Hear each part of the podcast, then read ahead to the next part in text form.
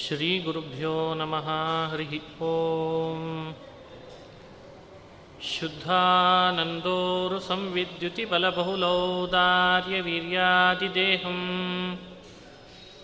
चिन्तासन्तापलेपोद्भवमृतिमुखराशेषदोषातिदूरम् सद्भिर्वैराग्यभक्तिश्रुतिमतिनियतध्यानजज्ञानयोगात्।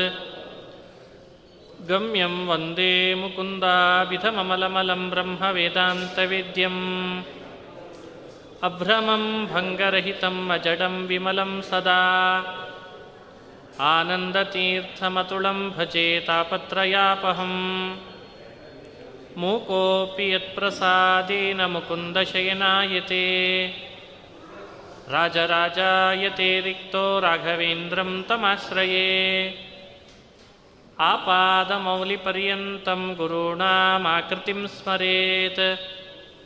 तेन विघ्नाः प्रणश्यन्ति सिद्ध्यन्ति च मनोरथाः। नारायणं सुरगुरुं जगदेकनाथम् भक्तप्रियं सकललोकनमस्कृतं च। त्रैगुण्यवर्जितमजं विभुमाद्यमीशं वन्दे भवघ्नममरासुरसिद्धवन्द्यम् ನಾರಾಯಣಾಯ ಪರಿಪೂರ್ಣಗುಣಾರ್ಣವಾಯ. ವಿಶ್ವೋದಯಸ್ಥಿತಿಲಯೋ ನಿಯತಿಪ್ರದಾಯ. ಜ್ಞಾನಪ್ರದಾಯ ವಿಬುಧಾಸುರಸೌಖ್ಯದುಃಖಸತ್ಕಾರಣಾಯ ವಿತತಾಯ ನಮೋ ನಮಸ್ತೆ. ಶ್ರೀ ಹರಿವಾಯು ಗುರುಗಳ ಚರಣಾರವಿಂದಗಳಲ್ಲಿ ಭಕ್ತಿಪೂರ್ವಕ ಪ್ರಣಾಮಗಳನ್ನು ಅರ್ಪಿಸ್ತಾ ನಿನ್ನೆ ಸುಭದ್ರಾ ಪರಿಣಯದ ಸಂದರ್ಭವನ್ನು ನಾವು ಅನುಸಂಧಾನ ಮಾಡ್ತಾ ಇದ್ವಿ. ಆ ಸಂದರ್ಭದಲ್ಲಿ ಅರ್ಜುನ ರಥದಲ್ಲಿ ಕುಳಿತ ಕೃಷ್ಣನ ರಥದಲ್ಲಿ ಸುಭದ್ರೆ ರಥದ ಸಾರಥ್ಯವನ್ನು ಮಾಡ್ತಾ ಇಂದ್ರಪ್ರಸ್ಥಕ್ಕೆ ಅಂತ ಕರೆದುಕೊಂಡು ಹೋದ್ಲು. ಅರ್ಜುನನನ್ನು ಯಾರೂ ಕೂಡ ತಡೆದ್ರೂ ಅವನನ್ನು ಸೋಲಿಸ್ಲಿಕ್ಕಾಗಲಿಲ್ಲ. ಅರ್ಜುನ ಎಲ್ಲರನ್ನೂ ಸೋಲಿಸಿದ. ಅನಾಯಾಸೇನ ಜಯ ಗಳಿಸಿ ಸುಭದ್ರೆಯನ್ನು ಕರ್ಕೊಂಡು ತಾನು ಇಂದ್ರಪ್ರಸ್ಥ ತಲುಪಿದ ಅಂತನ್ನೋ ಸಂದರ್ಭ ಮಹಾಭಾರತದಲ್ಲಿ ಬರ್ತದೆ. ಈ ಸಂದರ್ಭ ನಮಗೇನು ತೋರಿಸ್ತದೆ ಅಂದರೆ ಇದನ್ನು ವ್ಯಾಖ್ಯಾನಿಸುವಾಗ ವಾದರಾಜರು ಒಂದು ಮಾತು ಬರೀತಾರೆ. ಹೇಗಿದೆ ಈ ಪ್ರಸಂಗ ಅಂದಾಗ, ಯತ್ರ ಯೋಗೇಶ್ವರ ಕೃಷ್ಣ ಯತ್ರ ಪಾರ್ಥೋ ಧನುರ್ಧರ ತತ್ರ ಶ್ರೀರ್ವಿಜಯೋ ಭೂತಿ ಧ್ರುವ ನೀತಿರ್ಮತಿರ್ಮಮ ಯದ್ಯಪಿ ಇದು ಕುರುಕ್ಷೇತ್ರ ಮಹಾಯುದ್ಧದಲ್ಲಿ ಅರ್ಜುನನಿಗೆ ಜಯ ಗಳಿಸಿದಾಗಷ್ಟೇ ಈ ಮಾತು ಬರ್ತದೆ ಅಂತ ನಾವು ಭಾವಿಸ್ತೇವೆ ಆದರೆ ಸುಭದ್ರಾ ಪರಿಣಯವನ್ನು ವ್ಯಾಖ್ಯಾನ ಮಾಡುವಾಗಲೂ ಈ ಪದ್ಯವನ್ನು ನಾವು ಅನುಸರಿಸಬೇಕು ಅಂತಂತಾರೆ. ಯಾಕೆ ಅಂದರೆ ಎತ್ರ ಯೋಗೇಶ್ವರ ಕೃಷ್ಣ ರಥದಲ್ಲಿ ಕೃಷ್ಣ ಇರಲಿಲ್ಲ ಅಂತ ನಮ್ಮ ತಲೆ ಒಳಗಿದೆ. ಅವ ರಥದಲ್ಲಿ, ಬರೀ ರಥದಲ್ಲಿರೋನಲ್ಲ, ಸರ್ವತ್ರ ವ್ಯಾಪ್ತನಾದ ಪರಮಾತ್ಮ. ಶ್ರೀಕೃಷ್ಣನದೇ ರಥ, ಆದ್ದರಿಂದ ಕೃಷ್ಣ ಇದ್ದೇ ಇದ್ದ ಅಂತ ಅರ್ಥ.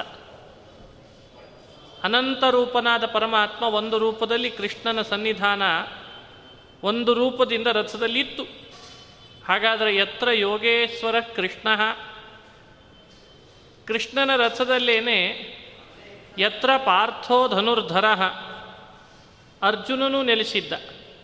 ಹಾಗಾದರೆ ಅವನಿಗೆ ದ್ವಾರಕೆಯಲ್ಲಿ ಯಾವ ಯಾದವರು ತಾನೇ ತಡಿಲಿಕ್ಕೆ ಸಾಧ್ಯ ಅಂತ ಅರ್ಥ. ಯಾವ ಯಾದವರು ಅವರನ್ನು ತಡೆದು ಯುದ್ಧ ಮಾಡಿ, ನಾನು ಅರ್ಜುನನನ್ನು ಗೆಲ್ತೇನೆ ಅಂತ ಸಾಹಸ ಮಾಡಿ ಯಾರು ತಾನೇ ಗೆಲ್ಲಿಕ್ಕೆ ಸಾಧ್ಯ. ಯಾಕೆ ಇದು ಪ್ರಮಾಣ ವಾಕ್ಯ, ಸಾರ್ವಕಾಲಿಕ ಸತ್ಯ. ಯಾವ ರಥದಲ್ಲಿ ಕೃಷ್ಣಾರ್ಜುನರಿರ್ತಾರೋ ಆ ಸಂದರ್ಭವನ್ನು ನಾವು ಮನಸ್ಸಿನಲ್ಲಿ ಕಲ್ಪಿಸ್ಕೊಂಡ್ಬಿಟ್ರೆ, ಸ್ಮರಣೆ ಮಾಡಿದರೆ ನಮಗೇನೆ ಅದರಿಂದ ಜಯ ಗಳಿಸುವ ಸಂದರ್ಭಗಳು ಇರ್ತಾವಂತೆ ಎಂಥ ಪ್ರಸಂಗದಲ್ಲಿಯೂ. ಇನ್ನು ಸ್ವತಃ ಅರ್ಜುನ ಇದ್ದಾನೆ, ಸ್ವತಃ ಕೃಷ್ಣನ ರಥ, ಅವನಿಗೆ ಸೋಲಾದರೂ ಹೇಗೆ ಬರಲಿಕ್ಕೆ ಸಾಧ್ಯ ಅಂತಾರೆ. ಹೀಗಾಗಿ ಕೃಷ್ಣ ಪರಮಾತ್ಮನಿಗೆ ಬಹಳ ಪ್ರೀತಿಪಾತ್ರನಾದದ್ರಿಂದ ತಥೋರ್ಜುನೋ ಯತ್ರ ತಿಷ್ಠೇನ್ನ ಕಶ್ಚಿತ್ ಪರಾಭವಂ ಯಾತಿ ಕೃಷ್ಣಾಜ್ಞಯೈವ ರಥೇನ ತೇನೈವ ಯಯೌ ಸ ಭಾರ್ಯ ಶಕ್ರಪ್ರಸ್ಥಂ ಚಾವಿಶದ್ಭ್ರಾತೃಗುಪ್ತಂ ತಥೋರ್ಜುನೋ ಯತ್ರ ತಿಷ್ಠೇನ್ನ ಕಶ್ಚಿತ್ ಪರಾಭವಂ ಯಾತಿ ಕೃಷ್ಣಾಜ್ಞಯೈವ ಯಾವ ರಥದಲ್ಲಿ ಅರ್ಜುನ ಸನ್ನಿಹಿತನಾಗಿರ್ತಾನೋ ಶ್ರೀಕೃಷ್ಣನ ವಿಶೇಷವಾದ ಅನುಗ್ರಹಕ್ಕೆ ಪಾತ್ರನಾಗಿರ್ತಾನೋ ಅವನಿಗೆ ಎಂದೂ ಕೂಡ ಸೋಲಿಲ್ಲ ಅಂತದ್ದು. ಇದು ಯತ್ರ ಯೋಗೇಶ್ವರ ಅನ್ನೋ ಮಾತನ್ನು ಅನುಸರಿಸುವಂತಿದೆ ಅಂತ ವ್ಯಾಖ್ಯಾನ ಮಾಡ್ತಾರೆ. ಯಾಕಿಷ್ಟು ವಿವರಣೆ ಕೊಟ್ಟು ಹೇಳಿದೆ ಅಂದರೆ, ನಾವು ಯಾವಾಗಲೂ ಮನಸ್ಸಿನಲ್ಲಿ ತಂದುಕೋಬೇಕಾದ ಅನುಸಂಧಾನ. ನಮಗೆ ಬಹಳ ವಿಷಯದಲ್ಲಿ ಇವತ್ತು ಸೋಲಾಗ್ತಾ ಇರ್ತದೆ. ಸೋಲ್ ಇಲ್ಲ ಯಾವಾಗ ಯಾವಾಗ ಸೋಲು, ಎರಡನ್ನು ಮನಗಾಣಬೇಕು ನಾವು. ನಮ್ಮೆಲ್ಲರ ದೇಹವೇ ಒಂದು ರಥ ಇದ್ದ ಹಾಗೆ. ಈ ರಥದೊಳಗೆ ಪಾರ್ಥ ಮತ್ತು ಕೃಷ್ಣರಿಬ್ಬರೂ ಸನ್ನಿಹಿತರಾಗಬೇಕು. ಅವರು ಯಾವಾಗಲೂ ಸನ್ನಿಹಿತರಾಗೇ ಇರ್ತಾರೆ. ಅದರ ಚಿಂತನೆ ನಮಗೆ ಬರಬೇಕಷ್ಟೆ.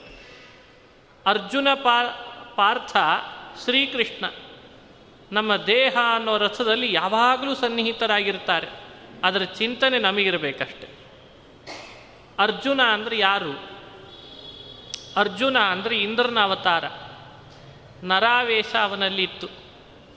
ಇಂದ್ರ ಸ್ವತಃ ಮನಸ್ಸಿಗೆ ಮೊದಲಾದ ಇಂದ್ರಿಯಗಳಿಗೆ ಅಭಿಮಾನಿಯಾಗಿ ನಮ್ಮ ದೇಹದೊಳಗಿದ್ದೇ ಇರ್ತಾನೆ. ಅವನೇ ಅರ್ಜುನ. ಕೃಷ್ಣ ಅಂದರೆ ಪರದೈವ, ಪರಬ್ರಹ್ಮನ ಸ್ವರೂಪ. ಅವನಂತೂ ಭಗವದ್ಗೀತೆಯಲ್ಲಿ ಹೇಳಿದಂತೆ ಜೀವ ನನ್ನಿಂದ ಬೇರ್ಪಡಿಸ್ಲಿಕ್ಕಾಗದ ಒಂದು ಅಂಶಪ ಅರ್ಜುನ ಅಂತಿದ್ದಾನೆ. ಮಮೈವಾಂಶೋ ಜೀವಲೋಕೆ ಜೀವಭೂತ ಸನಾತನ. ಯಾರೀ ಹೇಳ್ತಾರೆ ಈ ಮಾತನ್ನು? ಅರ್ಜುನ ಈ ಅನಂತ ಜೀವರಾಶಿಗಳೆಲ್ಲ ನಂದೇ ಒಂದು ಅಂಶನೋ ಅಂತಂದಂತೆ ಕೃಷ್ಣ. ಅಂಶ ಅಂತ ಹೇಳಬೇಕಾದ್ರೆ ಯಾವ ಜೀವನನ್ನು ಭಗವಂತನಿಂದ ಬೇರ್ಪಡಿಸ್ಲಿಕ್ಕಾಗಲ್ಲ. ಅಂಥ ಬಿಂಬನಾದ ಪರಮಾತ್ಮ ನಮ್ಮ ದೇಹ ಅನ್ನೋ ರಥದೊಳಗೆ ಅರ್ಜುನನೂ ಇದ್ದಾನೆ, ಬಿಂಬನಾದ ಕೃಷ್ಣನೂ ಇದ್ದಾನೆ. ಈ ಅನುಸಂಧಾನ ನಮಗೆ ಯಾವಾಗಲೂ ಇತ್ತು ಅಂದರೆ ಅರ್ಜುನ ಕೃಷ್ಣನಿಗೆ ಬಹಳ ಬೇಕಾದವನಾದಂತೆ ನಾವು ಭಗವಂತನಿಗೆ ಬಹಳ ಬೇಕಾದವರಾಗ್ತೇವೆ. ಎಂಥ ಸಂದರ್ಭದಲ್ಲಿಯೂ ನಮಗೆ ಜಯ ಸಿಗ್ತದೆ. ಬೇಕಾದಂಥ ಸಂಪತ್ತು ಕೂಡ ಲಭಿಸ್ತದೆ. ಈ ಸಂದೇಶವನ್ನು ಕೊಡಲಿಕ್ಕೋಸ್ಕರನೇ ಸುಭದ್ರಾ ಪರಿಣಯದ ವ್ಯಾಖ್ಯಾನ ಮಾಡುವಾಗ ಈ ಚಿಂತನೆ ಮಾಡ್ರಿ ಅಂತಂತ ಯತ್ರ ಯೋಗೇಶ್ವರ ಕೃಷ್ಣ, ಯತ್ರ ಪಾರ್ಥೋ ಧನುರ್ಧರ, ತತ್ರ ಶ್ರೀರ್ವಿಜಯೋಭೂತಿ ಧ್ರುವ ನೀತಿರ್ಮತಿರ್ಮಮ ಇನ್ನು ಕೃಷ್ಣ ಪರಮಾತ್ಮನ ಪಾತ್ರ ಚಿಂತನೆಯಲ್ಲಿ ಮತ್ತೊಂದು ವಿಶೇಷವನ್ನು ನಾವು ಅನುಸಂಧಾನ ಮಾಡಬೇಕು. ಮಹಾಭಾರತದಲ್ಲಿ ಬರುವ ಅನೇಕ ದೊಡ್ಡ ದೊಡ್ಡ ಪ್ರಸಂಗಗಳಲ್ಲಿ ಇದು ಒಂದು ಪ್ರಸಂಗ. ದ್ವಾರಕಾಪಟ್ಟಣದಲ್ಲಿದ್ದ ಕೃಷ್ಣ ಅರ್ಜುನನ ಬಳಿಗೆ ಬಂದ. ಅರ್ಜುನ ಹಾಗೂ ಕೃಷ್ಣ ಇಬ್ಬರೂ ಸೇರಿ ಸತ್ಯಭಾಮೆಯನ್ನು ಕರ್ಕೊಂಡು, ಸುಭದ್ರೆಯನ್ನು ಕರ್ಕೊಂಡು ವಿಹಾರ ಮಾಡಲಿಕ್ಕೆ ಹೋಗೋಣ ಅಂತ ವಿಹಾರಕ್ಕೆ ಹೊರಟ್ರಂತೆ, ಪತ್ನಿ ಸಮೇತರಾಗಿ. ವಿಹಾರ ಮಾಡಲಿಕ್ಕೆ ಅಂತ ಹೋಗುವ ಸಂದರ್ಭದಲ್ಲಿ ನಡೀತಾ ಇದೆ ವಿಹಾರ, ಅದೇ ಸಂದರ್ಭದಲ್ಲಿ ಒಂದು ಘಟನೆ ನಡೀತಂತೆ. ಇದಕ್ಕಿದ್ದಂತೆ ಒಬ್ಬ ಬ್ರಾಹ್ಮಣ ಬಂದು ಕೃಷ್ಣಾರ್ಜುನರ ಸನ್ನಿಧಾನಕ್ಕೆ ಬಂದು ಬೇಡ್ತಾ ಇದ್ದಾನಂತೆ. ನನಗೆ ನೀವು ಅನುಗ್ರಹ ಮಾಡಬೇಕು, ಸಹಾಯ ಮಾಡಬೇಕು ಅಂತ. ಆಗ ಕೃಷ್ಣ ಪರಮಾತ್ಮ ಬ್ರಾಹ್ಮಣನನ್ನು ಕೇಳಿದ್ದಂತೆ. ನಿನಗೆಂಥ ಅನ್ನ ಬೇಕು ಕೇಳ್ಕೋ, ಕೊಡ್ತೇವೆ ಅಂತಂದಂತೆ. ಆಗ ಕೂಡಲೇ ಆ ಬ್ರಾಹ್ಮಣ, ನನಗೆ ಅಂಥಿಂಥ ಅನ್ನ ಬೇಡ, ಈ ಇಡೀ ಕಾಡೇ ನನಗೆ ಊಟಕ್ಕೆ ಬೇಕು ಅಂತ ಕೇಳಿದ್ದಂತೆ ಈ ಕಥೆಗಳನ್ನು ನೀವು ಗಮನಿಸುವಾಗ ಎಷ್ಟು ಚಮತ್ಕಾರ ಇರ್ತದೆ ನೋಡಿ ಸಾಧಾರಣ ಏನೋ ಅನ್ನ ಕೇಳಿದರೆ ಸಾಧಾರಣವಾಗಿ ಅನ್ನ ಅಂದ್ಕೊಳ್ಳೆ ಏನೋ ಒಂದು ಮಾಡಿ ಒಂದಿಷ್ಟು ಕೊಟ್ಟು ಬಿಡಬಹುದು ಇಲ್ಲ, ಈ ಕಾಡೇ ನನಗೆ ಅನ್ನವಾಗಿ ಬೇಕಾಗಿದೆ ಅಂತ ಅನ್ನಂತೆ. ಕಾಡೇ ಅನ್ನವಾಗಿ ಬೇಕು ಅಂದಾಗ ಬಂದಂಥವನು ಸಾಮಾನ್ಯ ಬ್ರಾಹ್ಮಣ ಅಂತೂ ಅಲ್ಲ ಅಂತ ಸ್ಪಷ್ಟ ಆಗ್ತದೋ ಇಲ್ಲ? ಬಂದವನು ಯಾರಲ್ಲಿಗೆ ಅಂದರೆ ಅಗ್ನಿದೇವರೇನೆ ಬ್ರಾಹ್ಮಣನ ವೇಷದಲ್ಲಿ ಕೃಷ್ಣಾರ್ಜುನರ ಸನ್ನಿಧಾನಕ್ಕೆ ಬಂದಿದ್ದಂತೆ. ಇದು ಮಹಾಭಾರತದ ಕಥೆ. ಅಗ್ನಿದೇವರು ಬ್ರಾಹ್ಮಣ ವೇಷ ಹಾಕ್ಕೊಂಡು ಬಂದದ್ದು ಉದ್ದೇಶ ಏನು ಅಂದರೆ ಅಗ್ನಿದೇವರಿಗೆ ಒಂದು ಉದರದಲ್ಲಿ ರೋಗ ಬಂದಿತ್ತಂತೆ. ನೋಡಿ ಈ ಕಥೆಗಳನ್ನು ಕೆಲವನ್ನ ನಾ ಮಹಾಭಾರತದೊಳಗೆ ನಿಮಗೆ ನೆನಪಿಸ್ತೇನೆ ಕೆಲವನ್ನು ವಿವರಣೆಯಾಗಿ ಹೇಳ್ತಾ ಬರ್ಬೋದು. ಇವತ್ತು ಕೇಳೋ ಈ ಕಥೆಗಳನ್ನು ನೋಡಿದಾಗ ಪರಮಾತ್ಮ ಸ್ವತಃ ಕೃಷ್ಣನಾಗಿ ನಾರಾಯಣ ಅವತರಿಸಿದ ಮಹಾನುಭಾವ ಅನ್ನೋದು ಸಿದ್ಧ ಆಗ್ತದೆ. ಶ್ರೀಕೃಷ್ಣನಿಗೆ ಬರೀ ಮನುಷ್ಯ ಲೋಕದ ಸಂಪರ್ಕ ಅಷ್ಟೇ ಅಲ್ಲ, ದೇವಲೋಕದ ಸಂಪರ್ಕ ಯಾವಾಗಲೂ ಇರ್ತಿತ್ತು ಅನ್ನೋದಂತೂ ಸ್ಪಷ್ಟ ಆಗ್ತದೆ. ಹೇಳ್ತಿರ್ತಾರಲ್ಲ, ಅವ್ರೇನ್ರಿ? ಮಿನಿಸ್ಟರ್ ಲೆವೆಲಲ್ಲಿದ್ದಾರೆ ಸಂಪರ್ಕ ಅಂತಿರ್ತಾರೆ. ಏ ಬರೀ ಮಿನಿಸ್ಟ್ರಿ ಯಾಕ್ರಿ? ಬೇಕಂದ್ರೆ ಪ್ರಧಾನಮಂತ್ರಿ ತನಕನೂ ಬೇಕಂದ್ರೆ ಅವ್ರ ಸಂಪರ್ಕ ಹೋಗ್ತದೆ. ಅವ್ರ ನೆಟ್ವರ್ಕ್ ಆಗಿದೆ ಅಂತಾರೆ. ಸುಮ್ಮನೆ ಅಂದೆ, ಲೌಕಿಕ ಉದಾಹರಣೆ. ಸಾಮಾನ್ಯ ಲೋಕದ ಮನುಷ್ಯರಿಗೇನೆ ಮಂತ್ರಿ, ಪ್ರಧಾನಮಂತ್ರಿ, ರಾಷ್ಟ್ರಪತಿಗಳ ಸಂಪರ್ಕ ಇದೆ ಅಂದರೆ ಆ ವ್ಯಕ್ತಿನೇ ದೊಡ್ಡವಾಗಿಬಿಡ್ತಾನೆ ಇನ್ನು ಸ್ವತಃ ಸ್ವಾಮಿ ನಾರಾಯಣ ಭೂಮಿಗಿಳಿದು ಬಂದಾಗ ಅವ ಭೂಮಿ ಕಾರ್ಯ ಅಷ್ಟೇ ಮಾಡ್ತಿದ್ದ ಅಂತ ಭಾವಿಸ್ಬೇಡ್ರಿ. ಜೊತೆ ಜೊತೆಯಲ್ಲಿ ದೇವಲೋಕಕ್ಕೆ ದೇವತೆಗಳಿಗೆ ಸಂಬಂಧಪಟ್ಟ ಕಾರ್ಯನೂ ನಡೆದಿರಬೇಕು, ಮನುಷ್ಯ ಲೋಕಕ್ಕೆ ಸಂಬಂಧಪಟ್ಟ ಕಾರ್ಯವೂ ನಡೆದಿರಬೇಕು. ಅದಕ್ಕೆ ಎಲ್ಲ ಕಡೆ ಹೇಳುವಾಗ ಕೆಲವೊಮ್ಮೆ ಅಂತಿರ್ತಾರೆ, ಸಾಮಾನು ನೀವೇ ತಂದ್ರ. ಹೌದು, ಅಡುಗೆಯವರಿಗೂ ನಾವೇ ಹೇಳಿದ್ವಿ. ಓ, ಎಲ್ರಿಗೆ ಇನ್ವಿಟೇಷನ್ ಕೊಟ್ಟದ್ದು ನಾವೇ ಕೊಟ್ಟು ಬಂದ್ವಿ. ಉಡುಗೊರೆ ವ್ಯವಸ್ಥೆ, ಅದನ್ನೂ ನಾವೇ ಮಾಡಿದ್ವಿ. ಕೊನೆಗೆ ಹೇಳುವಾಗ ಇಂತ ಇಷ್ಟೇ ಇಷ್ಟೇ ತಿಳ್ಕೊಳ್ರಿ, ಇಲ್ಲಿ ನಡೆದ ಕಾರ್ಯಕ್ರಮಕ್ಕೆ ಒಂದು ಮ್ಯಾನ್ ಶೋ ಅಂತ ಹೇಳ್ಬಿಡ್ತಾರೆ.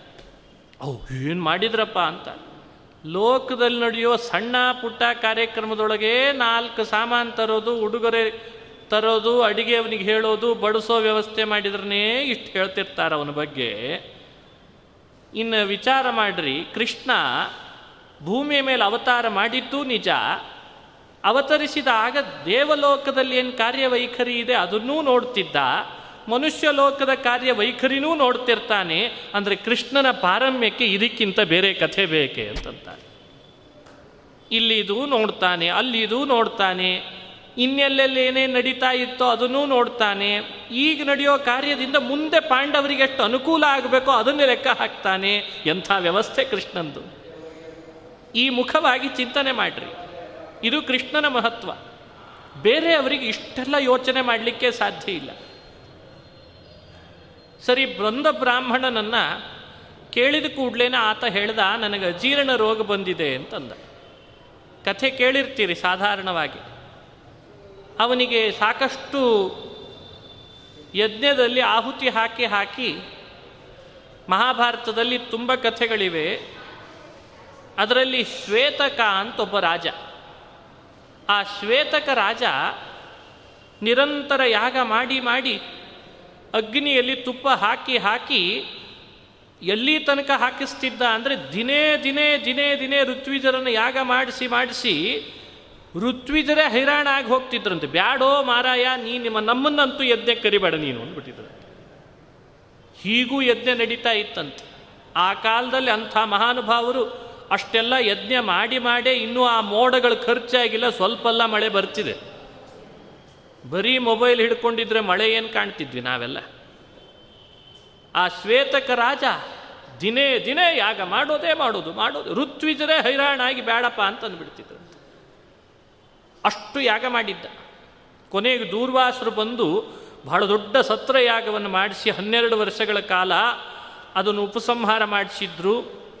ಆದರೆ ಅಗ್ನಿಗೆ ಅಷ್ಟು ಯಾಗ ಮಾಡಿದರೆ ಆ ತುಪ್ಪ ಹಾಕಿ ಹಾಕಿ ಹಾಕಿ ಅವನಿಗೆ ಅಜೀರ್ಣ ರೋಗ ಬಂದಿತ್ತಂತೆ. ಆ ಅಜೀರ್ಣ ರೋಗದ ಪ್ರಭಾವ ಹೊಟ್ಟೆ ಒಳಗೆ ಏನು ತಗೊಂಡ್ರೂ ಅಜೀರ್ಣ ಆಗ್ತಾ ಇದೆ. ಅವ ನೋಡಿದರೆ ದೇವತೆಗಳಿಗೆಲ್ಲ ಅವನೇ ಮುಖ. ಅದಕ್ಕೆ ದೇವತೆಗಳ ಮುಖ ಅಂಥೇಳಿ ಅವನಿಗೆ ದೇವಮುಖ ಅಂತ ಕರೀತಾರೆ.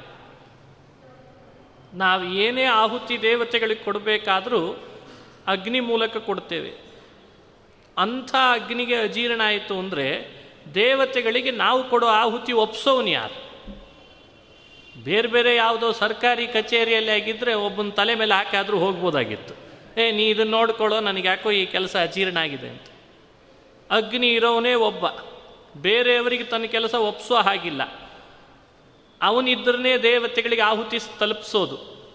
ಅವನಿಗೆ ಅಜೀರ್ಣ ಬಂದಿದೆ. ಅವ ಬಂದು ಕೇಳುವಾಗಲೇ ಕೃಷ್ಣಾರ್ಜುನರ ಸನ್ನಿಧಿಗೆ ಬಂದು ಕೇಳ್ತಾನೆ, ನನಗೆ ಅಜೀರ್ಣ ಆಗಿದೆ. ಸರಿ, ಅದಕ್ಕೆ ಏನಾಗಬೇಕು? ಏನಿಲ್ಲ, ಅಜೀರ್ಣ ರೋಗಕ್ಕೆ ಪರಿಹಾರ ಏನು? ಅಂತ ಬ್ರಹ್ಮದೇವರನ್ನು ಕೇಳಿದೆ, ಬ್ರಹ್ಮದೇವರು ಹೇಳಿದರು, ಕಾಂಡವ ಅಂತ ಒಂದು ಕಾಡಿದೆ, ಅದು ನಿನಗೆ ಗೊತ್ತಿದೆ. ಆ ಕಾಡಿಗೆ ಹೋಗು. ಆ ಕಾಡಿನಲ್ಲಿದ್ದಂತಹ ಗಿಡಗಳು, ಅಲ್ಲಿರುವ ಪ್ರಾಣಿಗಳ ಮೇಧಸ್ಸು, ಅದು ಒಳ್ಳೆ ಔಷಧವಾಗ್ತದೆ ನಿನ್ನ ರೋಗಕ್ಕೆ. ಅದನ್ನು ನೀನು ಸ್ವೀಕಾರ ಮಾಡು, ಆವಾಗ ನಿನ್ನ ಅಜೀರ್ಣ ರೋಗ ಹೋಗ್ತದೆ ಅಂತ ಹೇಳಿಬಿಟ್ರಂತ. ಬ್ರಹ್ಮದೇವರು ಹೇಳಿ ಕಳಿಸಿದ್ದು ಸರಿ ಹೋಯಿತು. ಆದರೆ ಅಗ್ನಿ ಸುಮಾರು ಬಾರಿ ಅದನ್ನು ಕಾಂಡವ ದಹನ ಮಾಡಬೇಕು, ನುಂಗಬೇಕು ಅಂತ ಬರ್ತಿದ್ದ. ಆವಾಗೆಲ್ಲ ಇಂದ್ರ ಬಂದು ತಡೆ ಒಡ್ತಿದ್ದಂತೆ ಇಂದ್ರ ತಡೆ ಒಡ್ಡಿದ್ರಿಂದ ಅಗ್ನಿಗೆ ಅದನ್ನು ಸುಡಲಿಕ್ಕೆ ಆಗ್ತಿರಲಿಲ್ಲ. ಮಹಾಭಾರತ ಹೇಳುವಂತೆ ಏಳು ಬಾರಿ ಪ್ರಯತ್ನ ಪಟ್ಟಿದ್ದಂತೆ ಮೊದಲು. ಏಳು ಬಾರಿ ಪ್ರಯತ್ನವೂ ಇಂದ್ರ ಬಂದದ್ರಿಂದ ಅವನಿಗೆ ಮಾಡಲಿಕ್ಕೆ ಆಗ್ತಿಲ್ಲ ಅದನ್ನು. ನುಂಗ್ಲಿಕ್ಕೆ ಆಗ್ತಾನೆ ಇಲ್ಲ ತಿನ್ಲಿಕ್ಕೆ ಆಗ್ತಾನೆ ಇಲ್ಲ. ಸತತ ಏಳನೇ ಬಾರಿ ಪ್ರಯತ್ನವು ಮುಗಿದೋಯ್ತು. ಇನ್ನು ಮೇಲಿಂದ ಮೇಲೆ ಪ್ರಯತ್ನ ಮಾಡಿದರೆ ಸಾಧ್ಯ ಇಲ್ಲ ಅಂತ ಅನ್ನಿಸ್ತು. ಅದಕ್ಕೆ ನಾನು, ಕೃಷ್ಣಾರ್ಜುನರು ನೀವಿದ್ದೀರಿ ನಿಮ್ಮ ಬಳಿಗೆ ಬರೋಣ ಅಂತ ಬಂದಿದ್ದೇನೆ. ನೀವೇನಾದರೂ ಉಪಾಯ ಮಾಡಿ ನನಗೆ ಆ ಕಾಡನ್ನು ನುಂಗ್ಲಿಕ್ಕೆ, ಅಂದರೆ ತಿನ್ಲಿಕ್ಕೆ ವ್ಯವಸ್ಥೆ ಮಾಡಿ ಕೊಡಬೇಕು, ಅದೇ ನನಗೆ ನೀವು ಕೊಡೋ ಅನ್ನ ಅಂತಂದು ವಿಚಾರ ಮಾಡ್ರಿ. ಅರ್ಜುನ ಒಂದು ಪ್ರತಿಜ್ಞೆ ಮಾಡಿದ್ದ ಏನು ಅಂದರೆ, ಯಾವುದೇ ಬ್ರಾಹ್ಮಣ ಅನ್ನಾಪೇಕ್ಷೆಯಿಂದ ಬಂದ ಅಂದರೆ, ಅವನಿಗೆ ನಾನು ಇಲ್ಲ ಅಂತ ಹೇಳಲಾರೆ. ಹೀಗೊಂದು ಅವನು ಮನಸ್ಸಿನಲ್ಲಿ ಪ್ರತಿಜ್ಞೆ ಮಾಡಿದ್ದು. ಇನ್ನು ಅರ್ಜುನನ ಬಳಿಗೆ ಬಂದುಬಿಟ್ಟಿದ್ದಾನೆ. ನೋಡ್ರಿ, ಈ ಕಥೆ ಎಷ್ಟು ವಿಚಿತ್ರ ಇದೆ.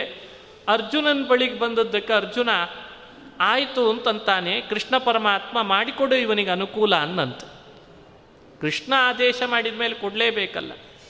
ಅನಾರ್ಥಿಯಾಗಿ ಬಂದ ಅಂಥವನು ಅಗ್ನಿ ಅಷ್ಟೇ ಅಲ್ಲ ಬರುವಾಗಲೇ ಅಗ್ನಿ ಯಾವ ರೂಪದಲ್ಲಿ ಬಂದುಬಿಟ್ಟಿದ್ದ? ಬ್ರಾಹ್ಮಣ ರೂಪದಲ್ಲಿ ಬಂದಿದ್ದಂತ ಅವ ಬಹಳ ಬುದ್ಧಿವಂತಿಕೆ ಮಾಡಿಕೊಂಡೇ ಬಂದಿದ್ದ. ಬೇರೆ ಇನ್ಯಾವುದೋ ರೂಪದಲ್ಲಿ ಹೋಗೋದಕ್ಕಿಂತ ಬ್ರಾಹ್ಮಣನ ರೂಪದಲ್ಲಿ ಬಂದರೆ ಬಹುಬೇಗ ಕೃಷ್ಣ ಒಲಿತಾನೆ ಅಂತ ಅವನಿಗೂ ಗೊತ್ತಿತ್ತು. ಇದು ಬಹಳ ವಿಶೇಷ ಯಾವಾಗಲೂ. ದೇವರಿಗೆ ಇಬ್ಬರನ್ನ ಕಂಡ್ರೆ ಪ್ರೀತಿ ಜಾಸ್ತಿ. ಅದು ಏನೇ ಹೇಳ್ರಿ, ಉಳಿದವ್ರು ಏನೇ ಬೈಲೆ ಮತ್ತೆ. ಉಳಿದವ್ರು ಬೈತಾರೆ ಅಂತ ನಾವು ಬಿಡೋ ಹಾಗಿಲ್ಲ. ನಾವು ಹೇಳಲೇಬೇಕು ಮಹತ್ವ ಏನು ಅಂತ. ಒಂದು ಆಕಳ, ಇನ್ನೊಂದು ಬ್ರಾಹ್ಮಣ ಇಬ್ಬರನ್ನ ಕಂಡ್ರೆ ಪ್ರೀತಿ ಜಾಸ್ತಿ. ಗೋ ಬ್ರಾಹ್ಮಣ ಹಿತಾಯ ಚ ಜಗದ್ಹಿತಾಯ ಕೃಷ್ಣಾಯ ಗೋವಿಂದಾಯ ನಮೋ ನಮಃ ಅಂತಾರೆ. ಅವನಿಗೆ ಏನು ಮಾಡಿದರೂ ಪರವಾಗಿಲ್ಲ, ಗೋ ಮತ್ತು ಬ್ರಾಹ್ಮಣ ಅಂದರೆ ಬಹಳ ಪ್ರೀತಿ. ಇವನು ಬರುವಾಗಲೇ ಬ್ರಾಹ್ಮಣ ವೇಷ ಹಾಕ್ಕೊಂಡೇ ಬಂದುಬಿಟ್ಟ. ಹಾಕ್ಕೊಂಡು ಬಂದು ಇಬ್ಬರನ್ನು ಕೇಳಿದ್ದಕ್ಕೆ ಕೃಷ್ಣ ಪರಮಾತ್ಮ ಅವನಿಗೆ ಕೊಡಿಸ್ಬೇಕು ಅಂತಂದ ಕೂಡಲೇ ಆ ಸಂದರ್ಭಕ್ಕೆ ಏನು ನಡೀತು ಅಂದರೆ ಕಾಂಡವ ವನ ಅಂದರೆ ಅದು ಇಂದ್ರನ ಆಧಿಪತ್ಯಕ್ಕೆ ಬರ್ತಿತ್ತು. ಆ ವನ ಇವನಿಗೆ ಬೇಕಾಗಿದೆ ಇಂದ್ರನೇ ಅರ್ಜುನ. ಸಾಧಾರಣವಾಗಿ ನೀವು ಗಮನಿಸ್ತಿರ್ತೀರಿ ತನ್ನ ಜೊತೆಗೆ ತಾನೇ ಯುದ್ಧ ಮಾಡೋದು ಅಂತಿರ್ಲಿಕ್ಕೆ ಸಾಧ್ಯನಾ? ಇಂದ್ರನೇ ಅರ್ಜುನನಾಗಿದ್ದ. ಆದರೆ ಸಂದರ್ಭ ಹೀಗೆ ಬಂತು. ಇಂದ್ರನೊಳಗೆ ನರನಾವೇಶ ಇಲ್ಲ. ಅರ್ಜುನನೊಳಗೆ ನರನಾವೇಶ ಇದೆ ಅಂತ. ಇಂದ್ರನೇ ಅರ್ಜುನನಾದರೂ ಅವನೊಳಗೆ ಒಂದು ಹೆಚ್ಚಿನ ಆವೇಶ ಇತ್ತು. ಯಾರ್ದು ಅಂದರೆ ನರನಾವೇಶ. ಅದಕ್ಕೆ ಮಹಾಭಾರತದ ಪ್ರಾರಂಭದಲ್ಲೇ ನಾವು ನಾರಾಯಣನಿಗೆ ನಮಸ್ಕಾರ, ಅಷ್ಟೇ ಅಲ್ಲ ಯಾರಿಗೆ ಅಂತೇವೆ? ನರಂಚೈವ ಅಂತ ನರನಿಗೆ ನಮಸ್ಕಾರ. ಆ ನರನಾವೇಶ ಇಂದ್ರನೊಳಗೆ, ಅರ್ಜುನನೊಳಗಿತ್ತು. ಅಗ್ನಿ ಕೇಳಿಕೊಳ್ಳುವಾಗಲೇ ಅರ್ಜುನ ಕೃಷ್ಣರ ಹತ್ರ ಬಂದ ಉದ್ದೇಶವೇ ಅದು. ಇಂದ್ರ ಎಷ್ಟೇ ಆಗಲಿ ಇಂದ್ರನ ರೂಪದಲ್ಲಿದ್ದುಕೊಂಡು ಕಾಂಡವವನ ತಗೊಳ್ಬೇಡ ನೀನು ಅಂತಂದರೂ ಕೂಡ ಅವನೇ ಅರ್ಜುನನ ರೂಪದಲ್ಲಿದ್ದಾಗ ನಾ ಹೋಗಿ ಕೇಳಿಕೊಂಡು ಅನುಮತಿ ಕೊಟ್ಟ ಅಂದರೆ ಕೃಷ್ಣನ ಸನ್ನಿಧಾನದೊಳಗೆ ಇಂದ್ರಂದು ಅನುಮತಿ ಬಂದ ಹಾಗೆ ಅಂತ ಲೆಕ್ಕ ಹಾಕಿದ್ನಂತೆ. ಇಷ್ಟು ಯೋಚನೆ ಮಾಡೇ ಬಂದಿದ್ದ. ಯೋಚನೆ ಮಾಡಿ ಬಂದದ್ದಕ್ಕೇನೆ ಅವನಿಗೆ ಸರಿ ಆಯ್ತು, ನೀನು ಹೋಗು, ನಾನು ವ್ಯವಸ್ಥೆ ಮಾಡ್ತೀನಿ ಅಂತನ್ನಂತೆ ಅಗ್ನಿಗೆ ಇಂದ್ರ. ಅಂದ್ರೆ ಅರ್ಜುನ ಹೇಳಿದ, ಅರ್ಜುನ ಯುದ್ಧ ಮಾಡೋದಕ್ಕಿಂತ ಮೊದಲು ಮೊದಲು ಆ ಇಡೀ ಖಾಂಡವ ವನಕ್ಕೇನೆ ಬಾಣಗಳಿಂದ ಒಂದು ಪಂಜರ ನಿರ್ಮಾಣ ಮಾಡಿದ್ನಂತೆ.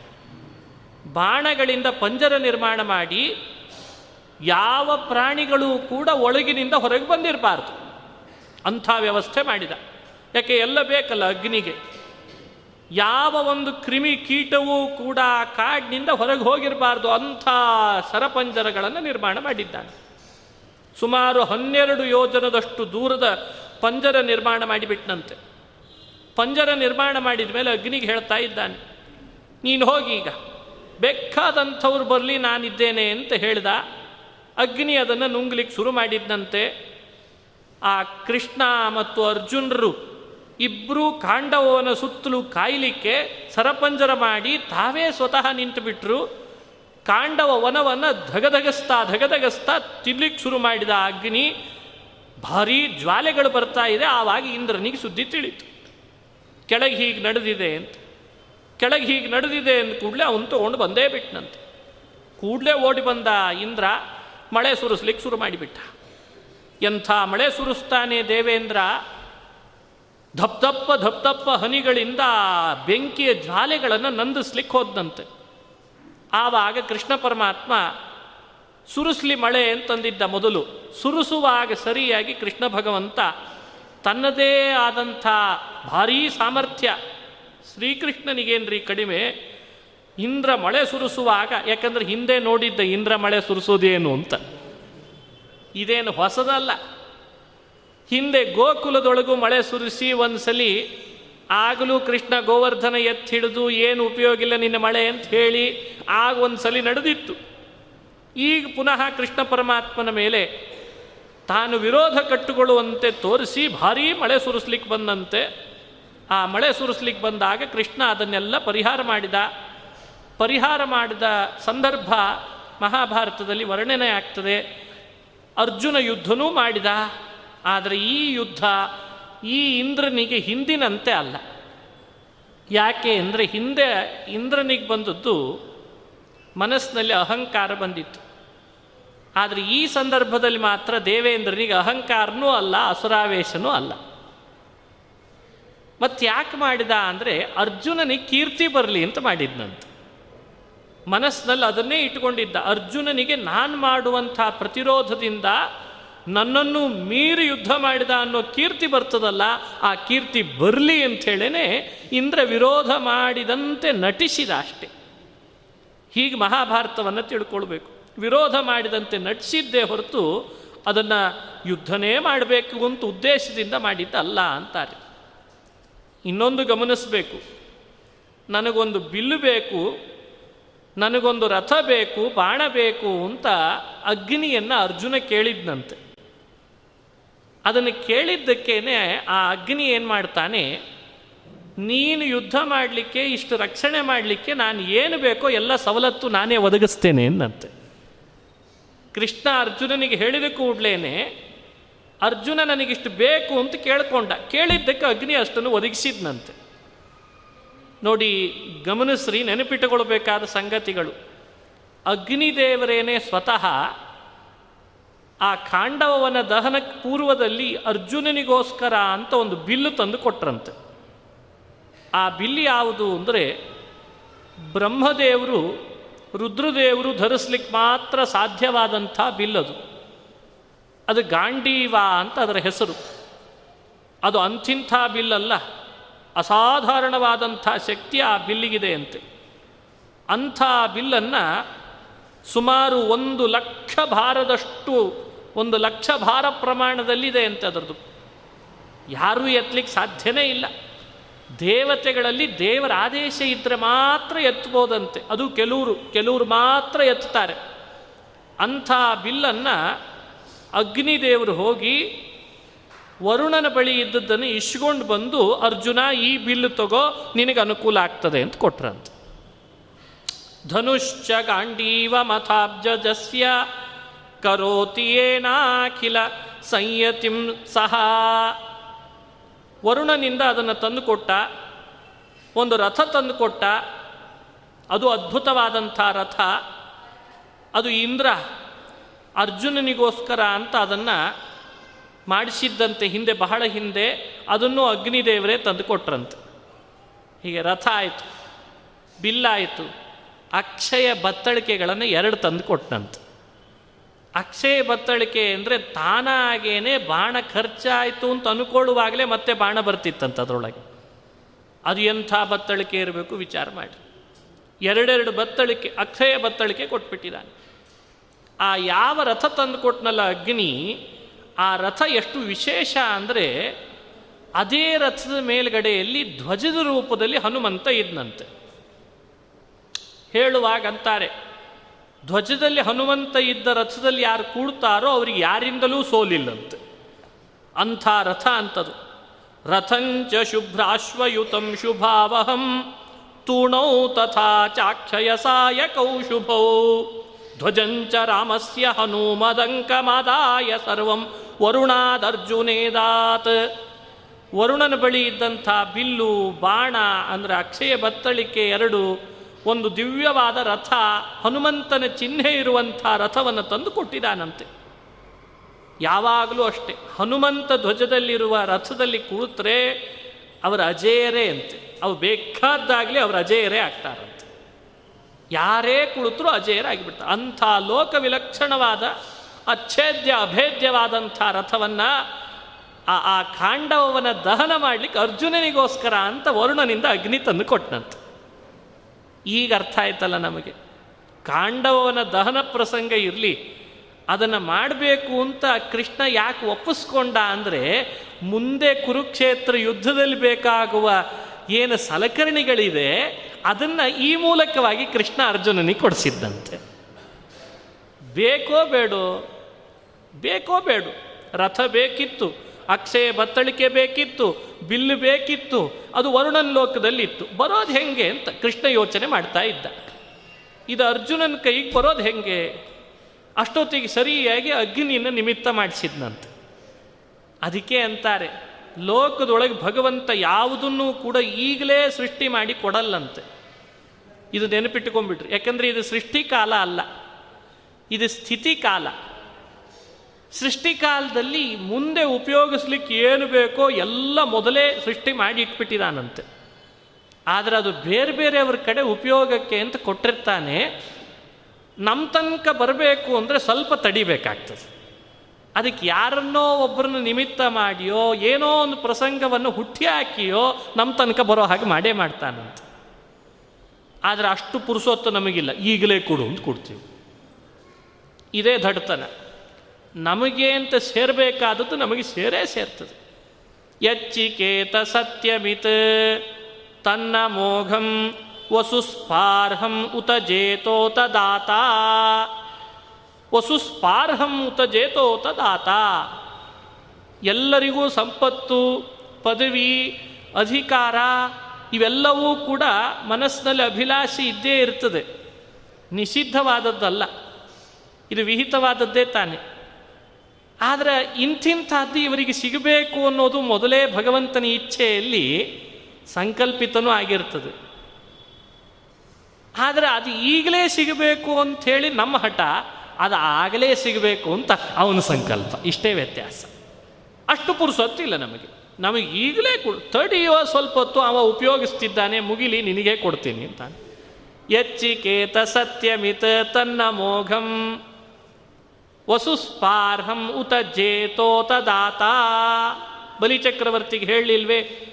ಬಲಿ, ನಿನಗೋಸ್ಕರ ಅಂತ ಇಂದ್ರ ಪದವಿ ಇದೆ, ನನಗೆ ಗೊತ್ತು. ಈಗಲೇ ಹಠ ಮಾಡಬೇಡ. ಈ ಮನ್ವಂತರ ತನಕ ಕಾಯಿ ಆಮೇಲೆ ಅವನ ಕಡೆ ಇಸ್ಕೊಂಡು ನಿನಗೆ ಕೊಡ್ತೇನೆ ಅಂತ ಅನ್ಲಿಲ್ವೇ? ಅವನ ಕಡೆಯಿಂದ ಇಸ್ಕೊಂಡು ಕೊಟ್ಟ. ಪ್ರತ್ಯೇಕ ಇಂದ್ರ ಪದವಿ ಸೃಷ್ಟಿ ಮಾಡಿ ಕೊಡ್ಲಿಕ್ಕೆ ಬರ್ತಿತ್ತೋ ಇಲ್ಲೋ ದೇವರಿಗೆ. ಸೃಷ್ಟಿ ಕಾಲ ಅಲ್ಲ ಅಂತ ಸುಮ್ಮನೆ ಇರ್ತಾನಂತೆ.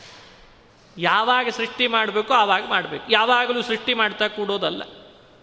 ಇದು ಪರಮಾತ್ಮನ ವ್ಯವಸ್ಥೆ ನೋಡ್ರಿ, ಎಷ್ಟು ಕ್ಲುಪ್ತವಾಗಿದೆ, ಎಂಥ ಅದ್ಭುತವಾದ ವ್ಯವಸ್ಥೆ ಭಗವಂತಂದು. ಹೀಗಾಗೇನೆ ಅರ್ಜುನನಿಗೆ ಹೊಸ ಒಂದು ರಥನೇ ತರ್ಬೋದಾಗಿತ್ತು. ಹೊಸ ರಥ ಸೃಷ್ಟಿ ಮಾಡಲಿಕ್ಕೆ ಬರ್ತಿರಲಿಲ್ವೇ ಕೃಷ್ಣನಿಗೆ? ಹೊಸ ರಥ ಸೃಷ್ಟಿ ಮಾಡ್ತಿದ್ದ, ಹೊಸ ಬಿಲ್ಲು ಸೃಷ್ಟಿ ಮಾಡ್ತಿದ್ದ, ಹೊಸ ಬತ್ತಳಿಕೆಯನ್ನು ತಂದು ಕೊಟ್ಬಿಡ್ತಿದ್ದ, ಹೋಗುವ ಅಗ್ನಿಗೇನೋ ಅನುಕೂಲ ಮಾಡಿಕೊಡು ಅನ್ಬೋದಾಗಿತ್ತು ಹಾಗಲ್ಲ ಅಂತಾನೆ ಕೃಷ್ಣ.